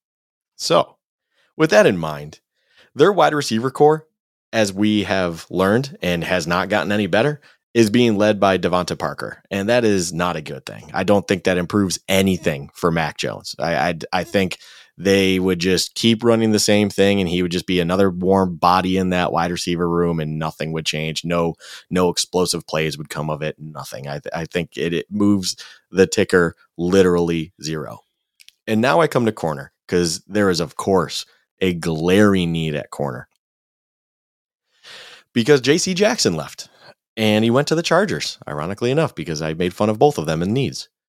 And they are basically staring down the barrel right now of a Jalen Mills and now unretired Malcolm Butler as being their starting corners in a division with Josh Allen. in a division with Tyreek Hill. That is terrifying. Why in the world would you want to set yourself up that way? Horrible. You're not going to have fun. I mean, Bill Belichick is a defensive genius. We all know it. We have unfortunately lived in that world for way too long. But that can't be coached over. That can't be just, you know, it can't be a nice comb over a bald because guess what? That's exactly what it would look like. It would look ugly. So I bring up wide receiver and corner. Is that the direction I'm going? No, no, no, no, no, no, no. The interesting part in looking into the Patriots, because I don't do it very often, the interesting part was their current linebacker situation. And it almost shocked me to learn that their current interior linebackers right now, if we were in week one, would be Mack Wilson and Ja'Whaun Bentley. I have no idea who those two are. Oof. Mack Wilson was a backup for the Browns for a while. Yeah. I know no. that because I had the Browns in a Madden franchise and he was on my team and he was terrible. Yeah. Those are your starting interior linebackers. So when everyone thinks corner's bad because JC left and wide receiver because there's nothing there, they can get around it. They developed JC Jackson. They got the best out of him. Who knows if JC Jackson, I'm sure he will be, but continues his greatness on the Chargers. You don't know. What if that was a New England thing? These linebackers can definitely not be outcoached or overcoached or however you want to. You can't hide it. And they cut Van Noy and Dont'a and Dont'a Hightower is a free agent still to this day to have that situation in place. Well, maybe this is Belichick and all his genius, if we want to call it that, sitting there knowing that there's potential for a guy who would almost plug in perfectly and be ready day one. And we saw in the national championship just be a great leader of a linebacker out there and do everything he could for his defense and just plug into that New England team and just operate that thing as the machine it is and keep the train rolling and work it as best they can. Ultimately, it's not going to work because we have Josh Allen in Buffalo, thank God. But with all that said, New England's going to be happy, I guess, because with the 21st pick, in this NFL draft. The New England Patriots, boo, are taking linebacker Nakobe Dean out of Georgia. That pick makes a lot of sense for the, the reasons you laid out. I also agree with you that it feels like Belichick believes that he can just develop a cornerback. You know, he kind of did that with JC Jackson. And there hasn't, if you look at the way the Patriots play defense, they like those moving chess pieces. And I think Devin Lloyd really is that guy that can be good in the run. I'm sorry, Nakobe Dean is really that guy that can be good in the run game, but also such an athlete. He can cover tight ends, he can cover backs out of the backfield. And I just think that's an exciting pick for them. I question though, and this doesn't have to be a knock against him, but when you look at Travon Walker and you look at Nakobe Dean and Jordan Davis and Devonte Wyatt and Lewis Cine I'm not convinced everybody on that defense is great. Like somebody's being carried by the talent around them. And there's a part of me that wonders if it's Dean because there's the beast defensive lineman in front of him. I don't know. Eh, I don't know. I really don't. I to me it's just kind of like the year that USC had Clay Matthews and um, they had uh, Rey Maualuga and they had one more really good um, uh, Brian Cushing, all on their linebackers, and they all went in the first or early second round. It's like, okay, chances are not all of you guys are beasts. Some of you were just kind of along for the ride with the other beasts. Maybe I'm wrong, but I'm expecting one of these Georgia guys to kind of be disappointing. But good pick by the Patriots. I, I totally agree with you when it comes to defensive backs that I don't think Belichick's going to prioritize that. I do think, I mean, as far as cornerbacks go, I do think Belichick would be intrigued by Daxton Hill, but Belichick's also a wild card when it comes to the draft. I know a lot of people think he's going to take receiver, but he just doesn't take first round wide receivers. It's not his thing. So I, I think similar to Pittsburgh, they think they can find wide receivers later in the draft. And the last time they took a wide receiver in the first round, it blew up in their face. Uh, don't say it. Sorry. don't don't hate on my guy. That's my guy. Don't hate on him. We won't talk about that. But um, yeah, I mean, real quick, it, it, was just yeah, they never take wide receivers in the first. Even if they do, they need to let them free and go play for another team where he can actually be better. And then uh, Yeah, I, I don't see them taking a corner. A guy that I actually thought would really fit well, and I'll just bring this up real quick, is Trent, Trent McDuffie. I, I think he would be a great corner for the the Patriots. I, I just want to say that now. I, I, I think he would almost check a lot of boxes that Bill Belichick likes in a defensive back, and he would just be, I mean, almost like Asante Samuel esque for them. I think he would be able to get that kind of level play out of him. I'm just going to throw that out there now, just in case, you know. But I went with Nakobe Dean only because the first choice I had for them was a Devin Lloyd. I, I really think that's what they're looking at. They're looking at one of those two guys, and they're just those are the guys they want to plug in as their inside linebacker, their Mike, and just let it run the machine. And if Devin Lloyd's not on the board, they're going to be okay taking Nakobe Dean. So that was my 21st pick for New England. So now the Davante Adams pick, or also known as the 22nd overall pick in this draft, and the Green Bay Packers are on the clock. Yeah, the Packers are in a spot here. I think everybody expects them to take a wide receiver. You lose Davante Adams. You did sign Sammy Watkins to basically a veteran minimum deal. There's no premier weapon in the passing game on that team. Robert Tonyan might be the best receiver they have, and that is not a good thing. Um, but when you look at their edge situation, they lost Za'Darius Smith. They still have Preston Smith, but he's going to be 32. And Rashan Gary had an emergence last year where he really dominated the playoff game against San Francisco. But the Packers love to rotate their edges. And in doing research today, I really got the vibe that the Packers would be very interested in adding an edge at pick. What are we at here? Pick 23, or I'm sorry, pick 22. 22. So I think that would be kind of surprising, but I can't ignore the fact that I saw that at more than one place that beat writers said that edge is something that the Packers are really looking into. Another situation they have is offensive line. David Bakhtiari is back. He was out most of last year. Uh, right now, they have Yosh Nijman at their right tackle situation.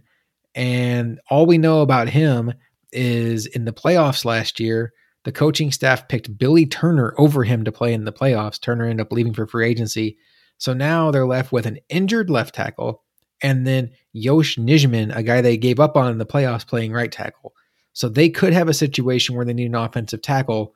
But again, I don't think the tackle situation is great right now. They do have Elgton Jenkins coming off of a season ending injury. He played at a high level last year. Maybe he can play tackle for them. Just don't know if he's going to be ready to start the season. So, all that said, I do think pass rusher is in the conversation. I think they could go for a guy like a Boye Mafe here, but you got to keep Aaron Rodgers happy. You traded away Davante Adams. You can't let this first round go by without giving him a weapon in the passing game. I don't necessarily love this player, but he gets a lot of shine as a guy that's going to go in the first round, a moving chess piece kind of a weapon. So, with the 22nd pick, the Green Bay Packers select wide receiver Treylon Burks. Yeah. And it would only be fitting if the Packers take a wide receiver or a weapon in general in the first round for Aaron Rodgers finally by trading his best weapon he's basically ever had. Um I they have to do it. It would it would almost feed the pettiness that is the Packers front office. Just be like, yeah, we traded your best weapon you've ever had so we can draft you guys or draft you finally a first round wide receiver. Aren't you happy? Yay. No, I honestly I I I'll put it this way. If at 22 Treylon Burks is sitting there for the Packers, I am a Green Bay Packer fan right now. I am ecstatic. I am pumped. That is not a guy I would almost expect to be there. I think he could easily be off the board by 20, we'll say. I'm not saying the Steelers would be the ones taking him. I'm just throwing out 20 there. Um, I think it would be a great pick for them. They they have to do something. I mean, the funny part and the ironic part, you mentioned Sammy Watkins. He's going to be the second first round pick take, you know, that Aaron Rodgers could potentially throw a touchdown to. The only other one he's ever done it to is Marcedes Lewis. I mean, the, the the irony of all that, and obviously everyone knows Sammy Watkins was not drafted in the first round by the Packers. He was drafted by the Bills. You know, here we are. So it, it's a great pick. I think it would be funny that they take a wide receiver with the pick of which they traded their best weapon to do so. But um, overall, you got to be happy with the pick. You just can't be happy with how you acquired the pick necessarily, and that would be okay. Yeah, see, Rodgers, we finally added you a weapon. We just gave away the best weapon maybe in franchise history. But hey, who's counting? All right, Luka. A team that you're very familiar with. The Arizona mm. Cardinals are on the clock at pick 23. Now I'm going to take way too much time on this. Go I ahead. just this this is this is my soapbox. This is everything. And this is one that didn't take much for the research. I live in this world, unfortunately, still in my 1B, let me press a preface 1B world of as an Arizona Cardinals fan. Uh, But I still see the Twitter every daily. I still read all that nonsense about it. And I really didn't know where I wanted to go with this pick at first. I really, I mean, I almost wanted to just kind of do the thing that people expect, right? Eh, But that's not me. That's not that's not me. Let me really think. Let me dive into this. Let me let me be the front office. Let me be Steve Keim. Let me be him for one moment and see what I can do to this team. And yes, the most noteworthy thing to happen this offseason that isn't Kyler Murray and all that garbage that's going on with him is Chandler Jones is gone. He went to the Raiders because he, as he said, and I quote, not for the money, but to win. It's a bold choice to choose the Raiders. And I'm just going to say that now if you want to win. But um, he left. So there's a glaring need at edge rush. And this is a very nice draft to have an edge rush problem in. Now, all the blue chips are gone. We're sitting here at the 23rd pick. Of course, you're not expecting one of those blue chips to fall to this point. But you're still sitting here and you see, you know, a Boye Mafe. You see, um, trying to look at my notes real quick here because I did this one off the cuff and only wrote one person because I knew he would be there. You could take value at David Ojabo. Like that would make a lot of sense, honestly. If you're if you're the Cardinals taking an Ojabo, I mean that is a great value as long as he comes back full health, which you hope he does. Great value, and that fills the need of edge. Makes all the sense in the world. Another need that is clearly there, corner. I know they love Marco Wilson. I loved his flashes that he would provide, but he's not that. He, he- I don't think he'll ever truly develop as a number one. I think he could be a great number two complement kind of corner. He's just not a number one. And of course, we're sitting here right now, and you still have the likes of Andrew Booth Jr., Kyler Gordon, McDuffie, a bunch of talent at corner. But almost in a way, that's why you don't take it here you have plenty of time to get someone as long as you like multiple guys and there's not someone you're just absolutely in love with. There's multiple guys out there that ultimately could fall to you in that day too. And on top of it all, the Cardinals have taken a defensive player with the past two drafts now in Zaven Collins last year and Isaiah Simmons the year before. The word around is the Cardinals will not be taking a defensive player in this year's draft, no matter what. And I think that's important to say no matter what, because I've read that from multiple places and I will be stunned. Not, okay, I will be a little shocked, not stunned, if they then take a defensive player, because the individuals of which I have said, no matter what, they will not take a defensive player. I, tr- I, I trust those sources. I trust the people that have said those things because they have shown that they are a reliable source of information when it comes to the Arizona Cardinals. And they have clearly a pulse on the organization in the front office. So, where am I going with this? Because if they're not going to take a defensive player, obviously that eliminates both the positions of glaring need that I just talked about. Well, there's one more need, and I'm going to bring it back to a Bills quote here and a wonderful, wise legend known as Brandon Beane. He once said, You learn a lot from a team and what they need following the final loss of a season. And if you think about the Cardinals season and where their season horribly ended, it was with an embarrassing loss at a division rival's place of which they could do nothing offensively. Nothing. And they had Kyler Murray, first eight weeks, he is the MVP in the NFL. I, I'm pretty sure if you ask most people, if you took weeks one through eight and you asked them who is the MP, MVP of the league, it was Kyler Murray. Of course, he flamed out. And then there's a lot going on with him now that I'm just going to put this out there. I would not be surprised if by week one he is not our starting quarterback. but that's not here. We are assuming he will be. Wow. You have Devonte. Oh man, I almost said Devonte Adams. Holy crap, DeAndre Hopkins. Because we were talking about Packers. My apologies, everyone. You have DeAndre Hopkins. My opinion, the best overall wide receiver in the NFL. If he could only just stay healthy, for the love of Christ, please just stay healthy. He is the best overall wide receiver. You have all the weapons around him. You have our guy out there, Rondale Moore, who unfortunately is not a Bill. He is a Cardinal, and he is a weapon out there in the desert. Everything out there. They are bringing back James Conner. I'm not as huge of a fan of that, but obviously his production is unquestioned from last year.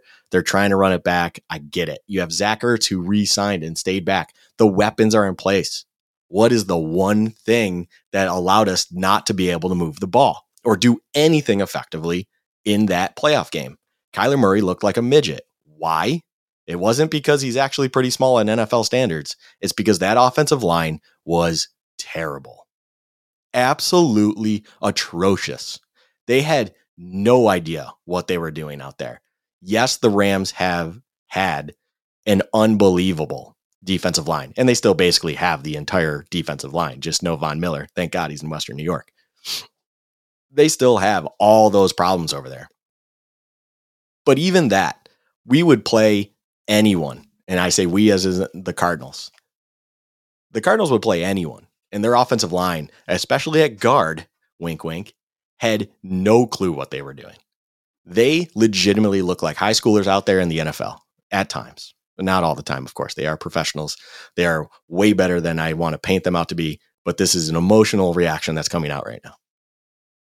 But the only image that comes to my head is that Kyler Murray pick six in the playoffs. And if you watch that play and how it breaks down, Kyler Murray maybe has 0.4 seconds, maybe, of any resemblance of a pocket. And if you really, really look into it, both guards don't even get both hands on the person they are intended to block. So, where am I going with all of this? What am I doing? What, what, what, I keep talking about offensive line and offensive guards. There is a guy sitting here now at 23 that I think, and I'm going to will this pick into happening. I'm just telling you this right now. I have predicted the Isaiah Simmons pick. I have predicted the Zaven Collins pick. So without further ado, I am taking a shot out here. I easily could see them, by the way, somehow pulling the rug out from everyone and being like, yeah, we're taking Boye Mafe. But I am willing this pick because if they want to be the smart organization they paint themselves to be, and they want to be serious, and if they honestly want to show that they are committed to Kyler Murray, not that I think that they are. And that's why I say he's probably not going to be their starting quarterback come week one. If they want to show that they're committed to him, they need to fix the one thing that is a glaring need for him to stay upright and not look like a midget or a tiny person. I got to stop saying that. I apologize to anyone if I've offended anyone. Not look like a tiny person out there among men and draft an offensive guard that is sitting there ready for the taking. And that is with the 23rd pick, the Arizona Cardinals will be taking offensive guard Zion Johnson out of Boston College. Pick makes a lot of sense. It when you really look at that Cardinals game against the Rams, they were overmatched on offense, and a lot of it started with Aaron Donald and Von Miller. They couldn't block anybody. Zion Johnson to me is a guy that I think the Bills should consider at pick 25 if he's there because he's such a good athlete. He's so versatile. I think he could solve your backup tackle situation, which, you know, it is a situation, whether you like it or not. And his athleticism just unlocks so much in your running game. But he's not just an athlete, he's strong, he's powerful.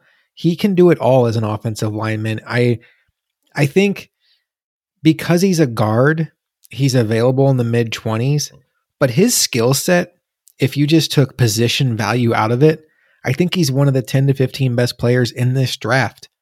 And this is kind of like eating your vegetables for the Cardinals. Yes, drafting a wide receiver would be like having a piece of pizza. Drafting a pass rusher would be like having an ice cold beer.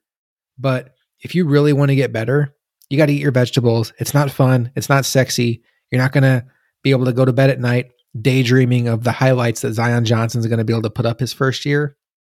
But what you're going to be able to do is rest easy knowing that next time you have to go up against Aaron Donald, you have somebody out there that has a fighting chance to get the job done. So I like this pick a lot for you. Yeah, I think the funny description I had, and I'm trying to tone down here. I'm trying to get back to the centered focus here. I think the description I liked about him, Zion the most is he is a phone book booth guard. And I think that describes it perfectly. You know, just wide base, just a stout individual at the guard position that will be able to handle his own on anyone. He might not be able to move around nearly as much as you would expect other guards to. You know, you're not going to be pulling them in a, you know, crazy run schemes and stuff. The Cardinals don't do that anyways. Ultimately, they just need a guy who can handle all the interior pressure that they constantly deal with in the NFC West and as a whole, because that is the biggest issue for Kyler Murray is interior pressure. I mean, it's the biggest issue for all quarterbacks, of course. It's just when your quarterback is shorter than every other one in the league, that just becomes more of a problem. And you need to be able to address it. And I honestly make this pick regardless of my take on quarterback when it comes to Kyler Murray. I just want to also preface that.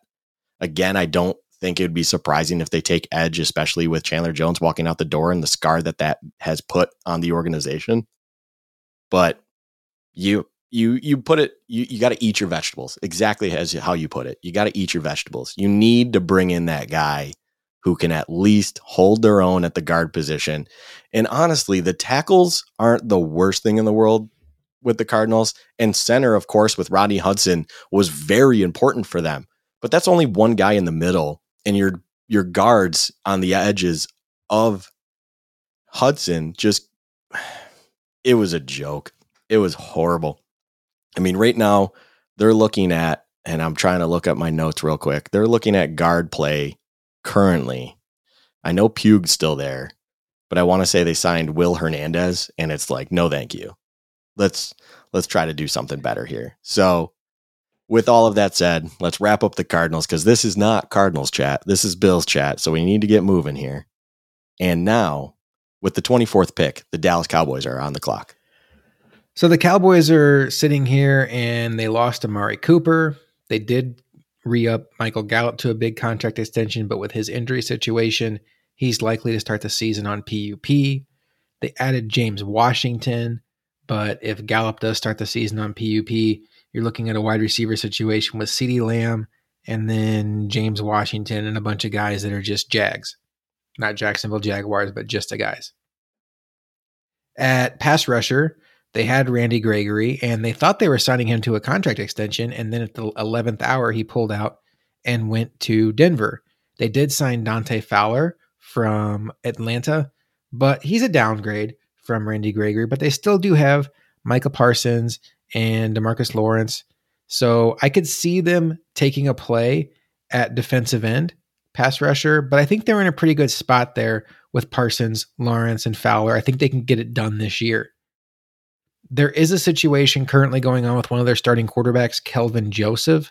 As of a week ago, um, or a week ago, he was involved, tied to a situation where unfortunately a person was murdered, and it was an associate of his. As of the time we're recording this, Tuesday night, April 19th, there have been no charges brought to him.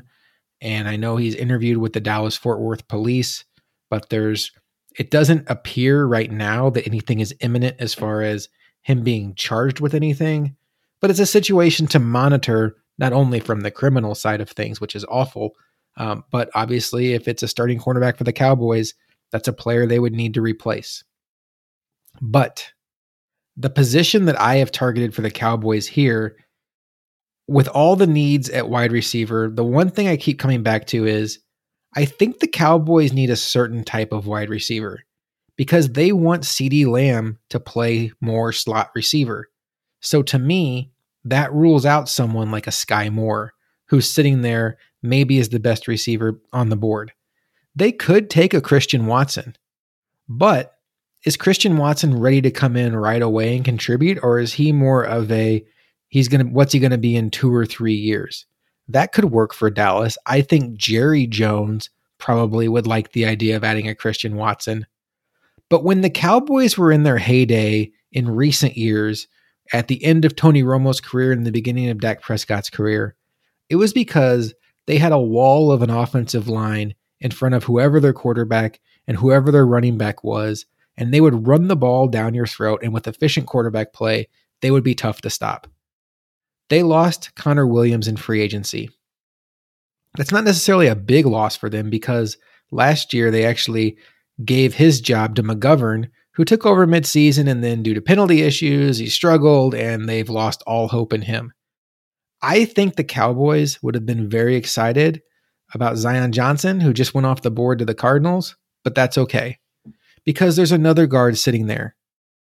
And what the Cowboys have historically liked in their offensive linemen is versatility.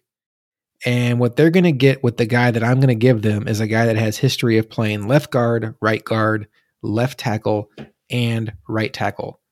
I think they would have preferred Zion Johnson because I just think he's just a notch above as an athlete. But with the 24th pick, the Dallas Cowboys bolster their offensive line by taking Kenyon Green, guard, Texas A&M. Yeah, the versatility part of that I think is essential to why I think Dallas. Honestly, I do think Dallas may have may want Zion Johnson better and everything involved with that, but there's a part of me that thinks Kenyon Green. I was thinking about Kenyon Green with the Cardinals as well. And it just doesn't fit the Cardinals as much as what they need. That's why I went with Zion Johnson. Well, the same could be said for the Cowboys for me. I, I really think that Kenyon Green almost just fits them better. And I think the versatility part is exactly why. So, yeah, it makes total sense in the world. I could see, you know, Jerry maybe uh maybe being a little infatuated with taking a wide receiver after losing one of his and, you know, going with a Jahan Dotson and stuff like that and whatever, you know, just for the purpose of drafting a wide receiver. Like I, I think you kind of touched on that point, but overall, great pick. I think the Cowboys would do well with that pick. I think everything would be great with that pick. And uh well said. Well, Luka, it is time. We are at the 25th pick. We have made it to the Buffalo Bills' 25th pick. And for this pick, just because it's odd, you don't think I'm going to let Luka make this pick by himself, do you? No. we are now going to simulate a Bills war room where, using the results of this draft, Luka and I are going to have a discussion. We're going to talk about what we think the Bills should, shouldn't do, what they could, what they couldn't do, and all things in between. So we are sitting here, Luka, at pick 25. And just to go through it, three quarterbacks are off the board Malik Willis, Kenny Pickett, Matt Corral. All of the running backs are sitting there. Not one running back is gone. It's been a run on wide receivers. Five of them are off the board Garrett Wilson, Jameson Williams, Drake London, Treylon Burks, and Chris Olave. We have four offense, or we, sorry, we have six offensive linemen off the board: Evan Neal, Ikem Ekwonu, Charles Cross, Trevor Penning, Zion Johnson, Kenyon Green. At edge, Aidan Hutchinson, Kayvon Thibodeaux, Jermaine Johnson, Travon Walker off the board. We have one defensive tackle, Devonte Wyatt, off the board. Two linebackers, Devin Lloyd and Nakobe Dean. We only have two cornerbacks off the board, Sauce Gardner and Derek Stingley. And we have one safety off the board in Kyle Hamilton. So, Luka, looking at how the board looks right now, wide receivers kind of thinned out. If you are a running back in round one person, you have every single running back available to you in this draft. If you were hoping for a linebacker to maybe replace Tremaine Edmunds or Matt Milano for next year, right now the best guy left might be Quay Walker. Jordan Davis, the freak show athlete from Georgia, sitting there. He is a draft crush of many Bills fans, not me, but many Bills fans. Daxton Hill, a guy we talked about a lot on this podcast, is sitting there at safety as safety cornerback flexibility. And then Luka at cornerback. Every cornerback in the draft is available besides Sauce Gardner and Derek Stingley. I'm going to send it to you is there any name that just stands out above the rest to you as we look at what's left for the Bills? So there's two names. And I'm going to say these two names because one is in consideration for this pick, and one flirts with a great idea I have when it comes to day two. Okay. And I think both are important in a sense of maybe this is why you would do exactly what you might do in this round. So, first, the name that jumps out immediately is, of course, of the cornerback position, and that is Andrew Booth Jr. out of Clemson. He is easily someone that could be seen to gone to the Feagle, uh, Philadelphia Eagles. I almost said Feagles. That's an interesting word. Um, he could be gone there. Some view that as a need, but as we've discussed, we don't believe that the Eagles view the cornerback position a need as much as others around them do. So he hasn't fallen to them. The Patriots, for instance, have not taken him because they've found their middle linebacker. So it almost feels like a nice reward that Andrew Booth has just fallen to us at 25. And it would be criminal not to take him here at 25. I'll put it. The second name I'm going to put out there, I don't think is really on anyone's radar, especially if talking about the first round. But I want to make sure I bring this up because it almost counter argues why you take Andrew Booth. I don't think this is a replacement for him, but it brings up an idea that potentially, when it comes to day two, you could fulfill a versatile versatile role when it comes to defensive back as a whole. And it could maybe potentially address, as we've discussed with Daxton Hill, address a concern for both corner, although he may not be an outside corner guy much, but corner and then safety in the future with potentially leave, losing Poyer and then eventually Hyde will age. And that is Jalen Peter, and I just said Peter, but I'm going to go with Petray just in case I said it wrong. I've been saying names wrong all night out of Baylor. And the reason I bring this name up is he is easily viewed as a guy that you can get in the late second, I believe, right around now. Some do have him going in the mid, maybe even creeping into the earlyish second right now. But I think he's someone that could somehow fall, and maybe in this scenario, especially fall into that later second round. And I bring him up because the point you also brought up was wide receiver was starting to thin out. Wide receiver is really starting to look dry, and there's going to be a noticeable drop off soon. So, as a team sitting here, with the potential that we have, and how nice it would be to just have one more day one weapon added to this offense to really let it go and unleash Josh Allen for yet another season on the NFL and just tear it up. Wide receiver is delicious right now with a couple guys, mainly one guy. I'll just put it that way because I'll be honest, I'm not liking Jahan Dotson. I think we discussed it before. He's kind of average at everything. He doesn't bring anything exceptional. And I also think that you know, we are the war room right now. But even Beane, if we want to, you know, take the hat off for a second, even Beane, I don't think Jahan Dotson is really a Brandon Beane or Mick Bean type of prospect. As we discussed, I believe, with defensive guys, they like athletic freaks. They like athletic specimens that they can then mold that ball of clay, as you love to say, into whatever they need it to be. So Jahan Dotson is not that. Christian Watson potentially is. But we'll get back to that. The idea of wide receiver keeps flirting in with my head because you have someone of value like Jalen Petre, Peter, however you say P I T R E. I don't know. But I'm not going to let that idea fool me. I think the, and I'll wrap it up with this, but I think Andrew Booth Jr. sitting there at 25 is just too good to pass up and I'll let you respond to this. And I think I know where you're going to stand on this as well.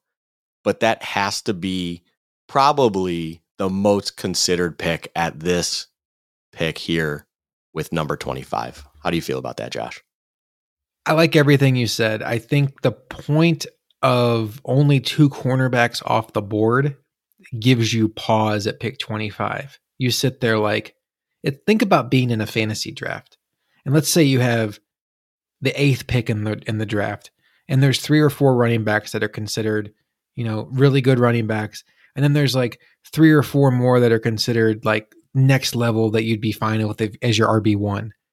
Now you're sitting there at pick eight, and only one running back's been taken.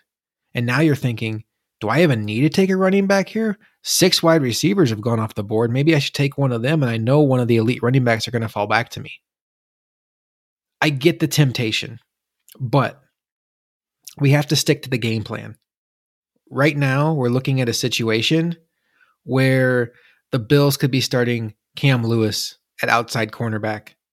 And that's not acceptable.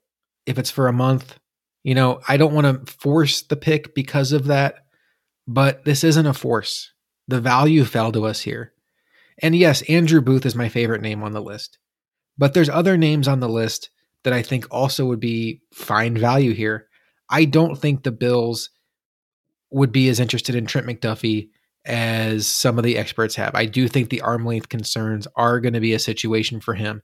Same thing with Roger McCreary. I don't think the Bills are going to sacrifice measurables on their first round pick. They just haven't done that historically.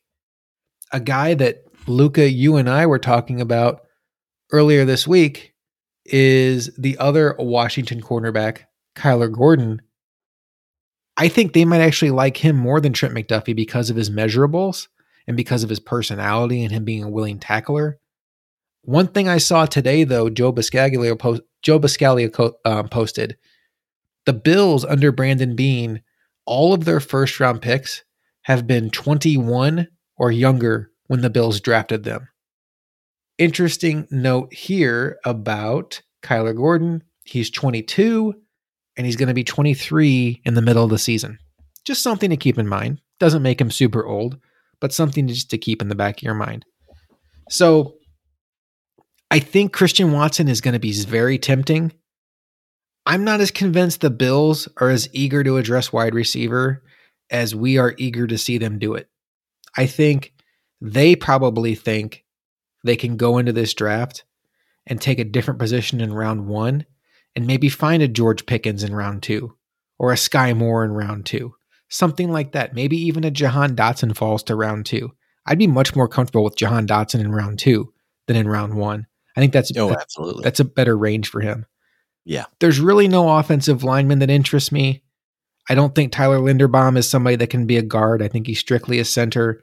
And while I am okay with having some a, a backup plan for life after Miss Mitch Morse, Mitch Morse isn't that old. He signed a contract extension. You don't spend a first round pick on a guy that's going to sit behind him for three years.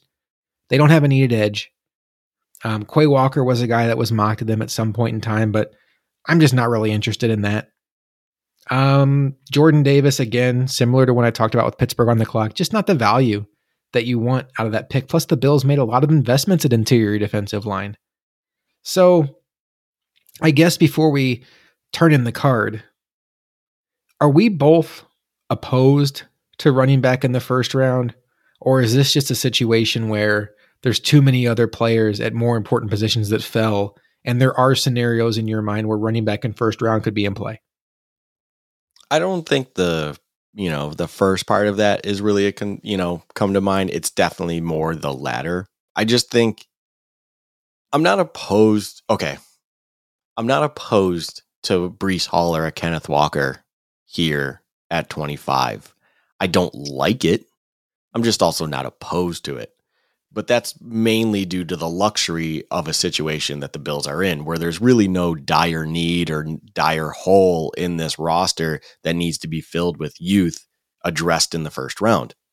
There are smaller holes or just concerns, as we've brought up multiple times with corner, but that's not what I'm talking about when I talk about a massive hole or anything of that. So I'm not opposed to it. I just don't think it would be smart to utilize your 25th pick or a first round pick in general on a running back for the reasons that we've discussed in the past and everything that it's just not good asset management, especially when you can find potential players that can fulfill what you're trying to get out of a Breece Hall later on in the draft. It's just not good asset management. So the only other person that me personally I look at and I go, man, that could fill a need and potential just both in the future and latter and would make sense somewhat at this pick is my good old boy offensive lineman Bernhard Raimann out of Central Michigan. He has experience at tackle. He has experience at guard. He definitely fits the guard profile much more in the NFL. I think in the long run, he is a guard. But that versatility of having at least some experience at tackle is something that would be nice to have, especially with everything we've discussed and how the drop off after our starting bookends, one of them goes out, is significant. Yeah. But we do have a guard need as well. I mean, we could use a guard. If Zion Johnson was sitting there, it would maybe make a good amount of sense to take a Zion Johnson. He's obviously a traditional guard. He's not moving anywhere else, but it, he's a very good guard, as you discussed. He could be viewed as maybe a top 10 player in this draft. He's just limited by what he is. Bernhard Raimann isn't. And he could be a very, very good guard for a long time in the NFL. So he'd probably be one of my more out of the box discussions. And the irony of it all is we keep joking that if I watch the Bills take a damn guard, I'm not going to be thrilled, me personally, Yeah. taking off the head cap here. But I would totally understand it if Bernhard Raimann in this situation, we're sitting here at 25, Bernhard Raimann sitting there. They like Bernhard Raimann. I hope they like him if they take him, obviously. I don't think he fits any of the other profile, as we've discussed. You know, they like him 21 or younger.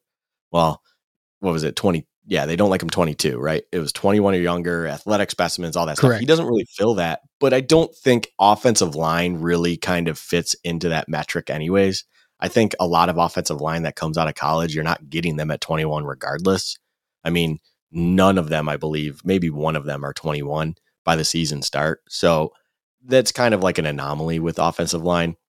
You're not going to fulfill that criteria and i don't think they would hold them to that standard to be like, this is why we never take offensive line in the first round. That seems a little bit ridiculous. So he's the one I consider. But this is again, all of a sudden, as I'm doing this, it just sounds like I'm doing what? It sounds like I'm overthinking it. Yeah. And that's exactly why I just keep circling back to who's number three on my big board at that position. And I know what you know what position I'm talking about. And yeah, I think at this point, obviously, we went way over the 10 minutes that we would actually have, but we would be turning in the card, I think. And I'll just wait for you to confirm it because I will let you have this happy moment, mainly because I got my soapbox for the Cardinals and a little plug there. I will let you turn in the card and announce the name. So what I would first do before I announce the name is I'd take a look at our medical staff and I'd say, okay, I just saw in March that Andrew Booth had sports hernia surgery. Are we concerned about this? Is this something that's going to keep him out for OTAs or is this something that's going to linger into training camp? Because now if you're talking about a rookie cornerback missing training camp, I'm worried about a rookie cornerback being ready to go on opening day without getting training camp reps. If they give me the no, he's going to be fine. I think this is a slam dunk pick. I think he checks so many boxes for the Bills. He has that athletic, freakish upside of a Tariq Woolen, but he's also a refined player where he, you don't worry about whether he can get on the field right away or not. And I think he also has that future position flexibility where if he doesn't work out at cornerback, he can play safety. I think Daxton Hill would be in consideration here. And I'm not a fan of this. I'm really not. I've said before that I think Kenneth Walker is the best running back in this draft. The Breece Hall smoke is not going away. I know it's smokescreen season, but you can usually figure out who's plugged in and who isn't plugged in. And unfortunately, the guys that keep saying the Bills are really interested in Breece Hall are the guys that have been known to pinpoint Bills' interests before. Joe Buscaglia is as clued into Bills' draft plans as anybody that covers the beat, and he just continues to pound the drum for they love Breece Hall. I would not love that pick. Before we turn in this card, Luka, looking at what's available right now, Andrew Booth, Trent McDuffie, Daxton Hill, the offensive lineman you said, Christian Watson. If Roger Goodell goes up to the podium and says the Bills select Breece Hall, what would your reaction be? A bit of shock. I mean, I think you brought up how the people that seem to have a good pulse on what they like to do in the front office and what they like to do in the war room eventually, um, they keep banging the drum of Breece Hall. So I guess that would kind of temper the shock. But really, I would believe the Bills to be an organization and a front office in general that they're not going to. It's just almost it seems like it's a known thing that spending an asset such as a first round pick on a running back just rarely, if at all, succeeds anymore in the NFL. It just doesn't happen. You can't justify it ever. I, I, I want someone to kind of in the past eight seasons, let's say, justify one first round running back to me. I, I just want you to give me that example. It's really, really difficult because even with like the Christian McCaffreys, yes, when he's healthy and when he's, I mean, when he's 100%, he is borderline unstoppable. He is incredible. He's an entire offense. But that's the thing. He, when he's healthy, he's get he gets utilized so often, and he's he is the offense so much that you only get so much out of him, and then it's just he's on IR for six, seven weeks, and then you're not in the playoffs. I mean, the Bills wouldn't be in that circumstance. They just would they wouldn't have this key piece they drafted in the first round, and that just seems like a miss, and that's not good to me. And then on top of it all, you're gonna have to pay them serious money and commitment because of taking them in the first. It kind of just pegs them in a higher paying order. It, it no part of it makes sense to me. Me personally, on the outside looking in, I don't get it. So yeah, if they turn in the card and I hear running back, Breece Hall, Iowa State, a bit of shock, a bit of surprise. I it's almost it's not a disappointment because really I think he would do great things on the Bills. Yeah. I think he would be a great fit. I think everything would work out. And if he brings us a championship or two, again, I keep saying it, who gives a shit? But it's still not great asset management and potentially getting someone that could have given you, let's say, 90% of what he does for you in the third round, let's say, and then you could have fulfilled another need here and just made it better in the long haul in the future, which is what the NFL draft is all about assets with the mind on the future, that is not a great way to do it. So it, that's how I feel about it. It would feel short sighted to me. It would feel like, you know, the Von Miller thing, for as exciting as it is, was a little bit of a short sighted signing. Like, he's going to be under contract in three years. How good's he going to be in three years? Breece Hall to me is a let's get the best running back in the draft, in our opinion, and price be damned. Now, I will say this We've talked about this almost after every Bills game the last two years is my God, how cool would this offense be if they had a dynamic playmaker at running back? Just look how much the offense opened when Matt Breida was in there. And he is fast, but he's not a dynamic playmaker at running back. I don't want to get lost in the weeds of I think Kenneth Walker is better than Breece Hall. What I think is irrelevant. I think they're both really good prospects. Are they Saquon Barkley? Are they Leonard Fournette? I don't think so. Um, I think they're probably both more along the same lines of like a Travis Etienne and Najee Harris from last year. I don't think these are guys that you have to take in the first round because their talent just screams they're difference makers.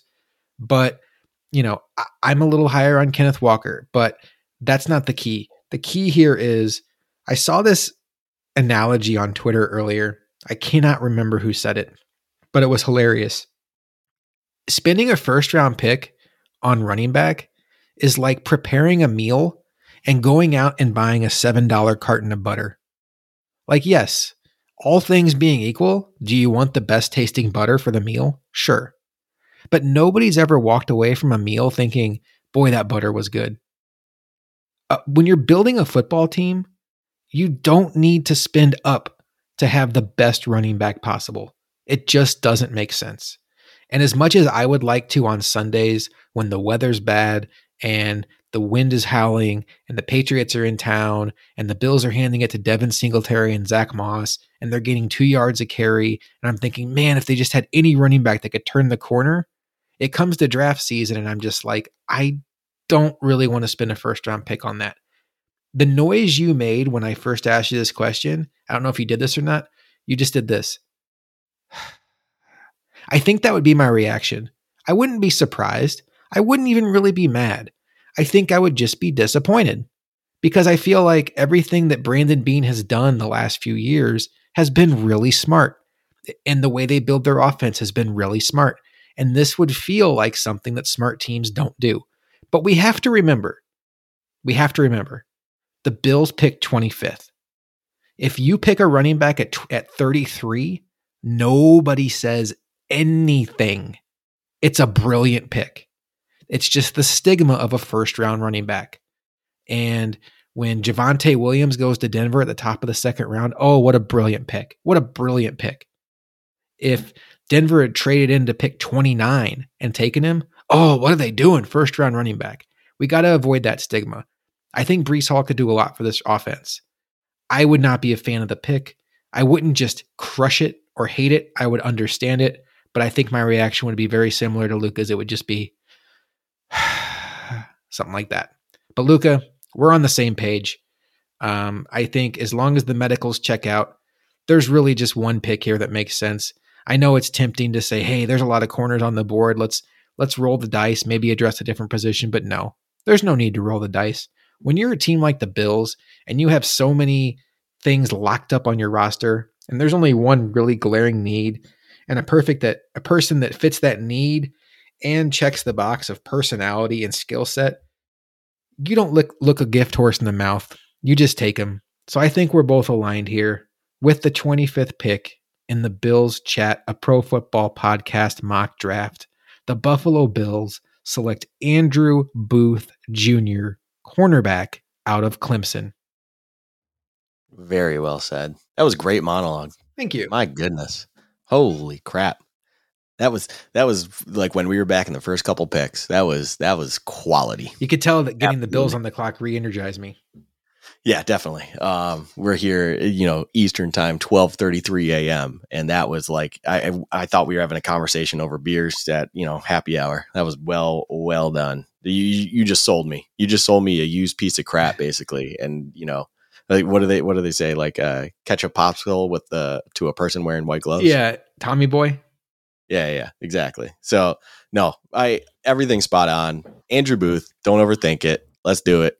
Bring it home. Absolutely. Let's let it let it fly. I mean, just don't overthink it. That's what I keep thinking. Just don't overthink it. If this is everything how it breaks down, which by the way, we just did this blind.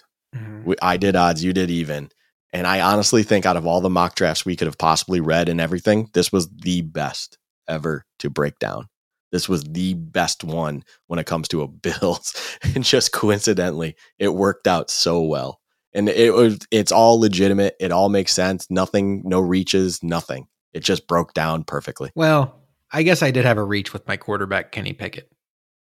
But yeah, but it, I put the asterisks in my notes, even at least, where it's, you know, you did mention that they could be essentially trading down to maybe get more picks and, you know, everything like that to still end up getting their guy. And let's see here. I'm trying to figure out. There was one uh, who who fell. Oh yeah, Charles Cross in Baltimore. Although they don't move, Charles Cross could be a guy who gets moved up four, and I don't think that would really change anything else that we did. So yeah, yeah, I think that was. I think. uh I think that was a good.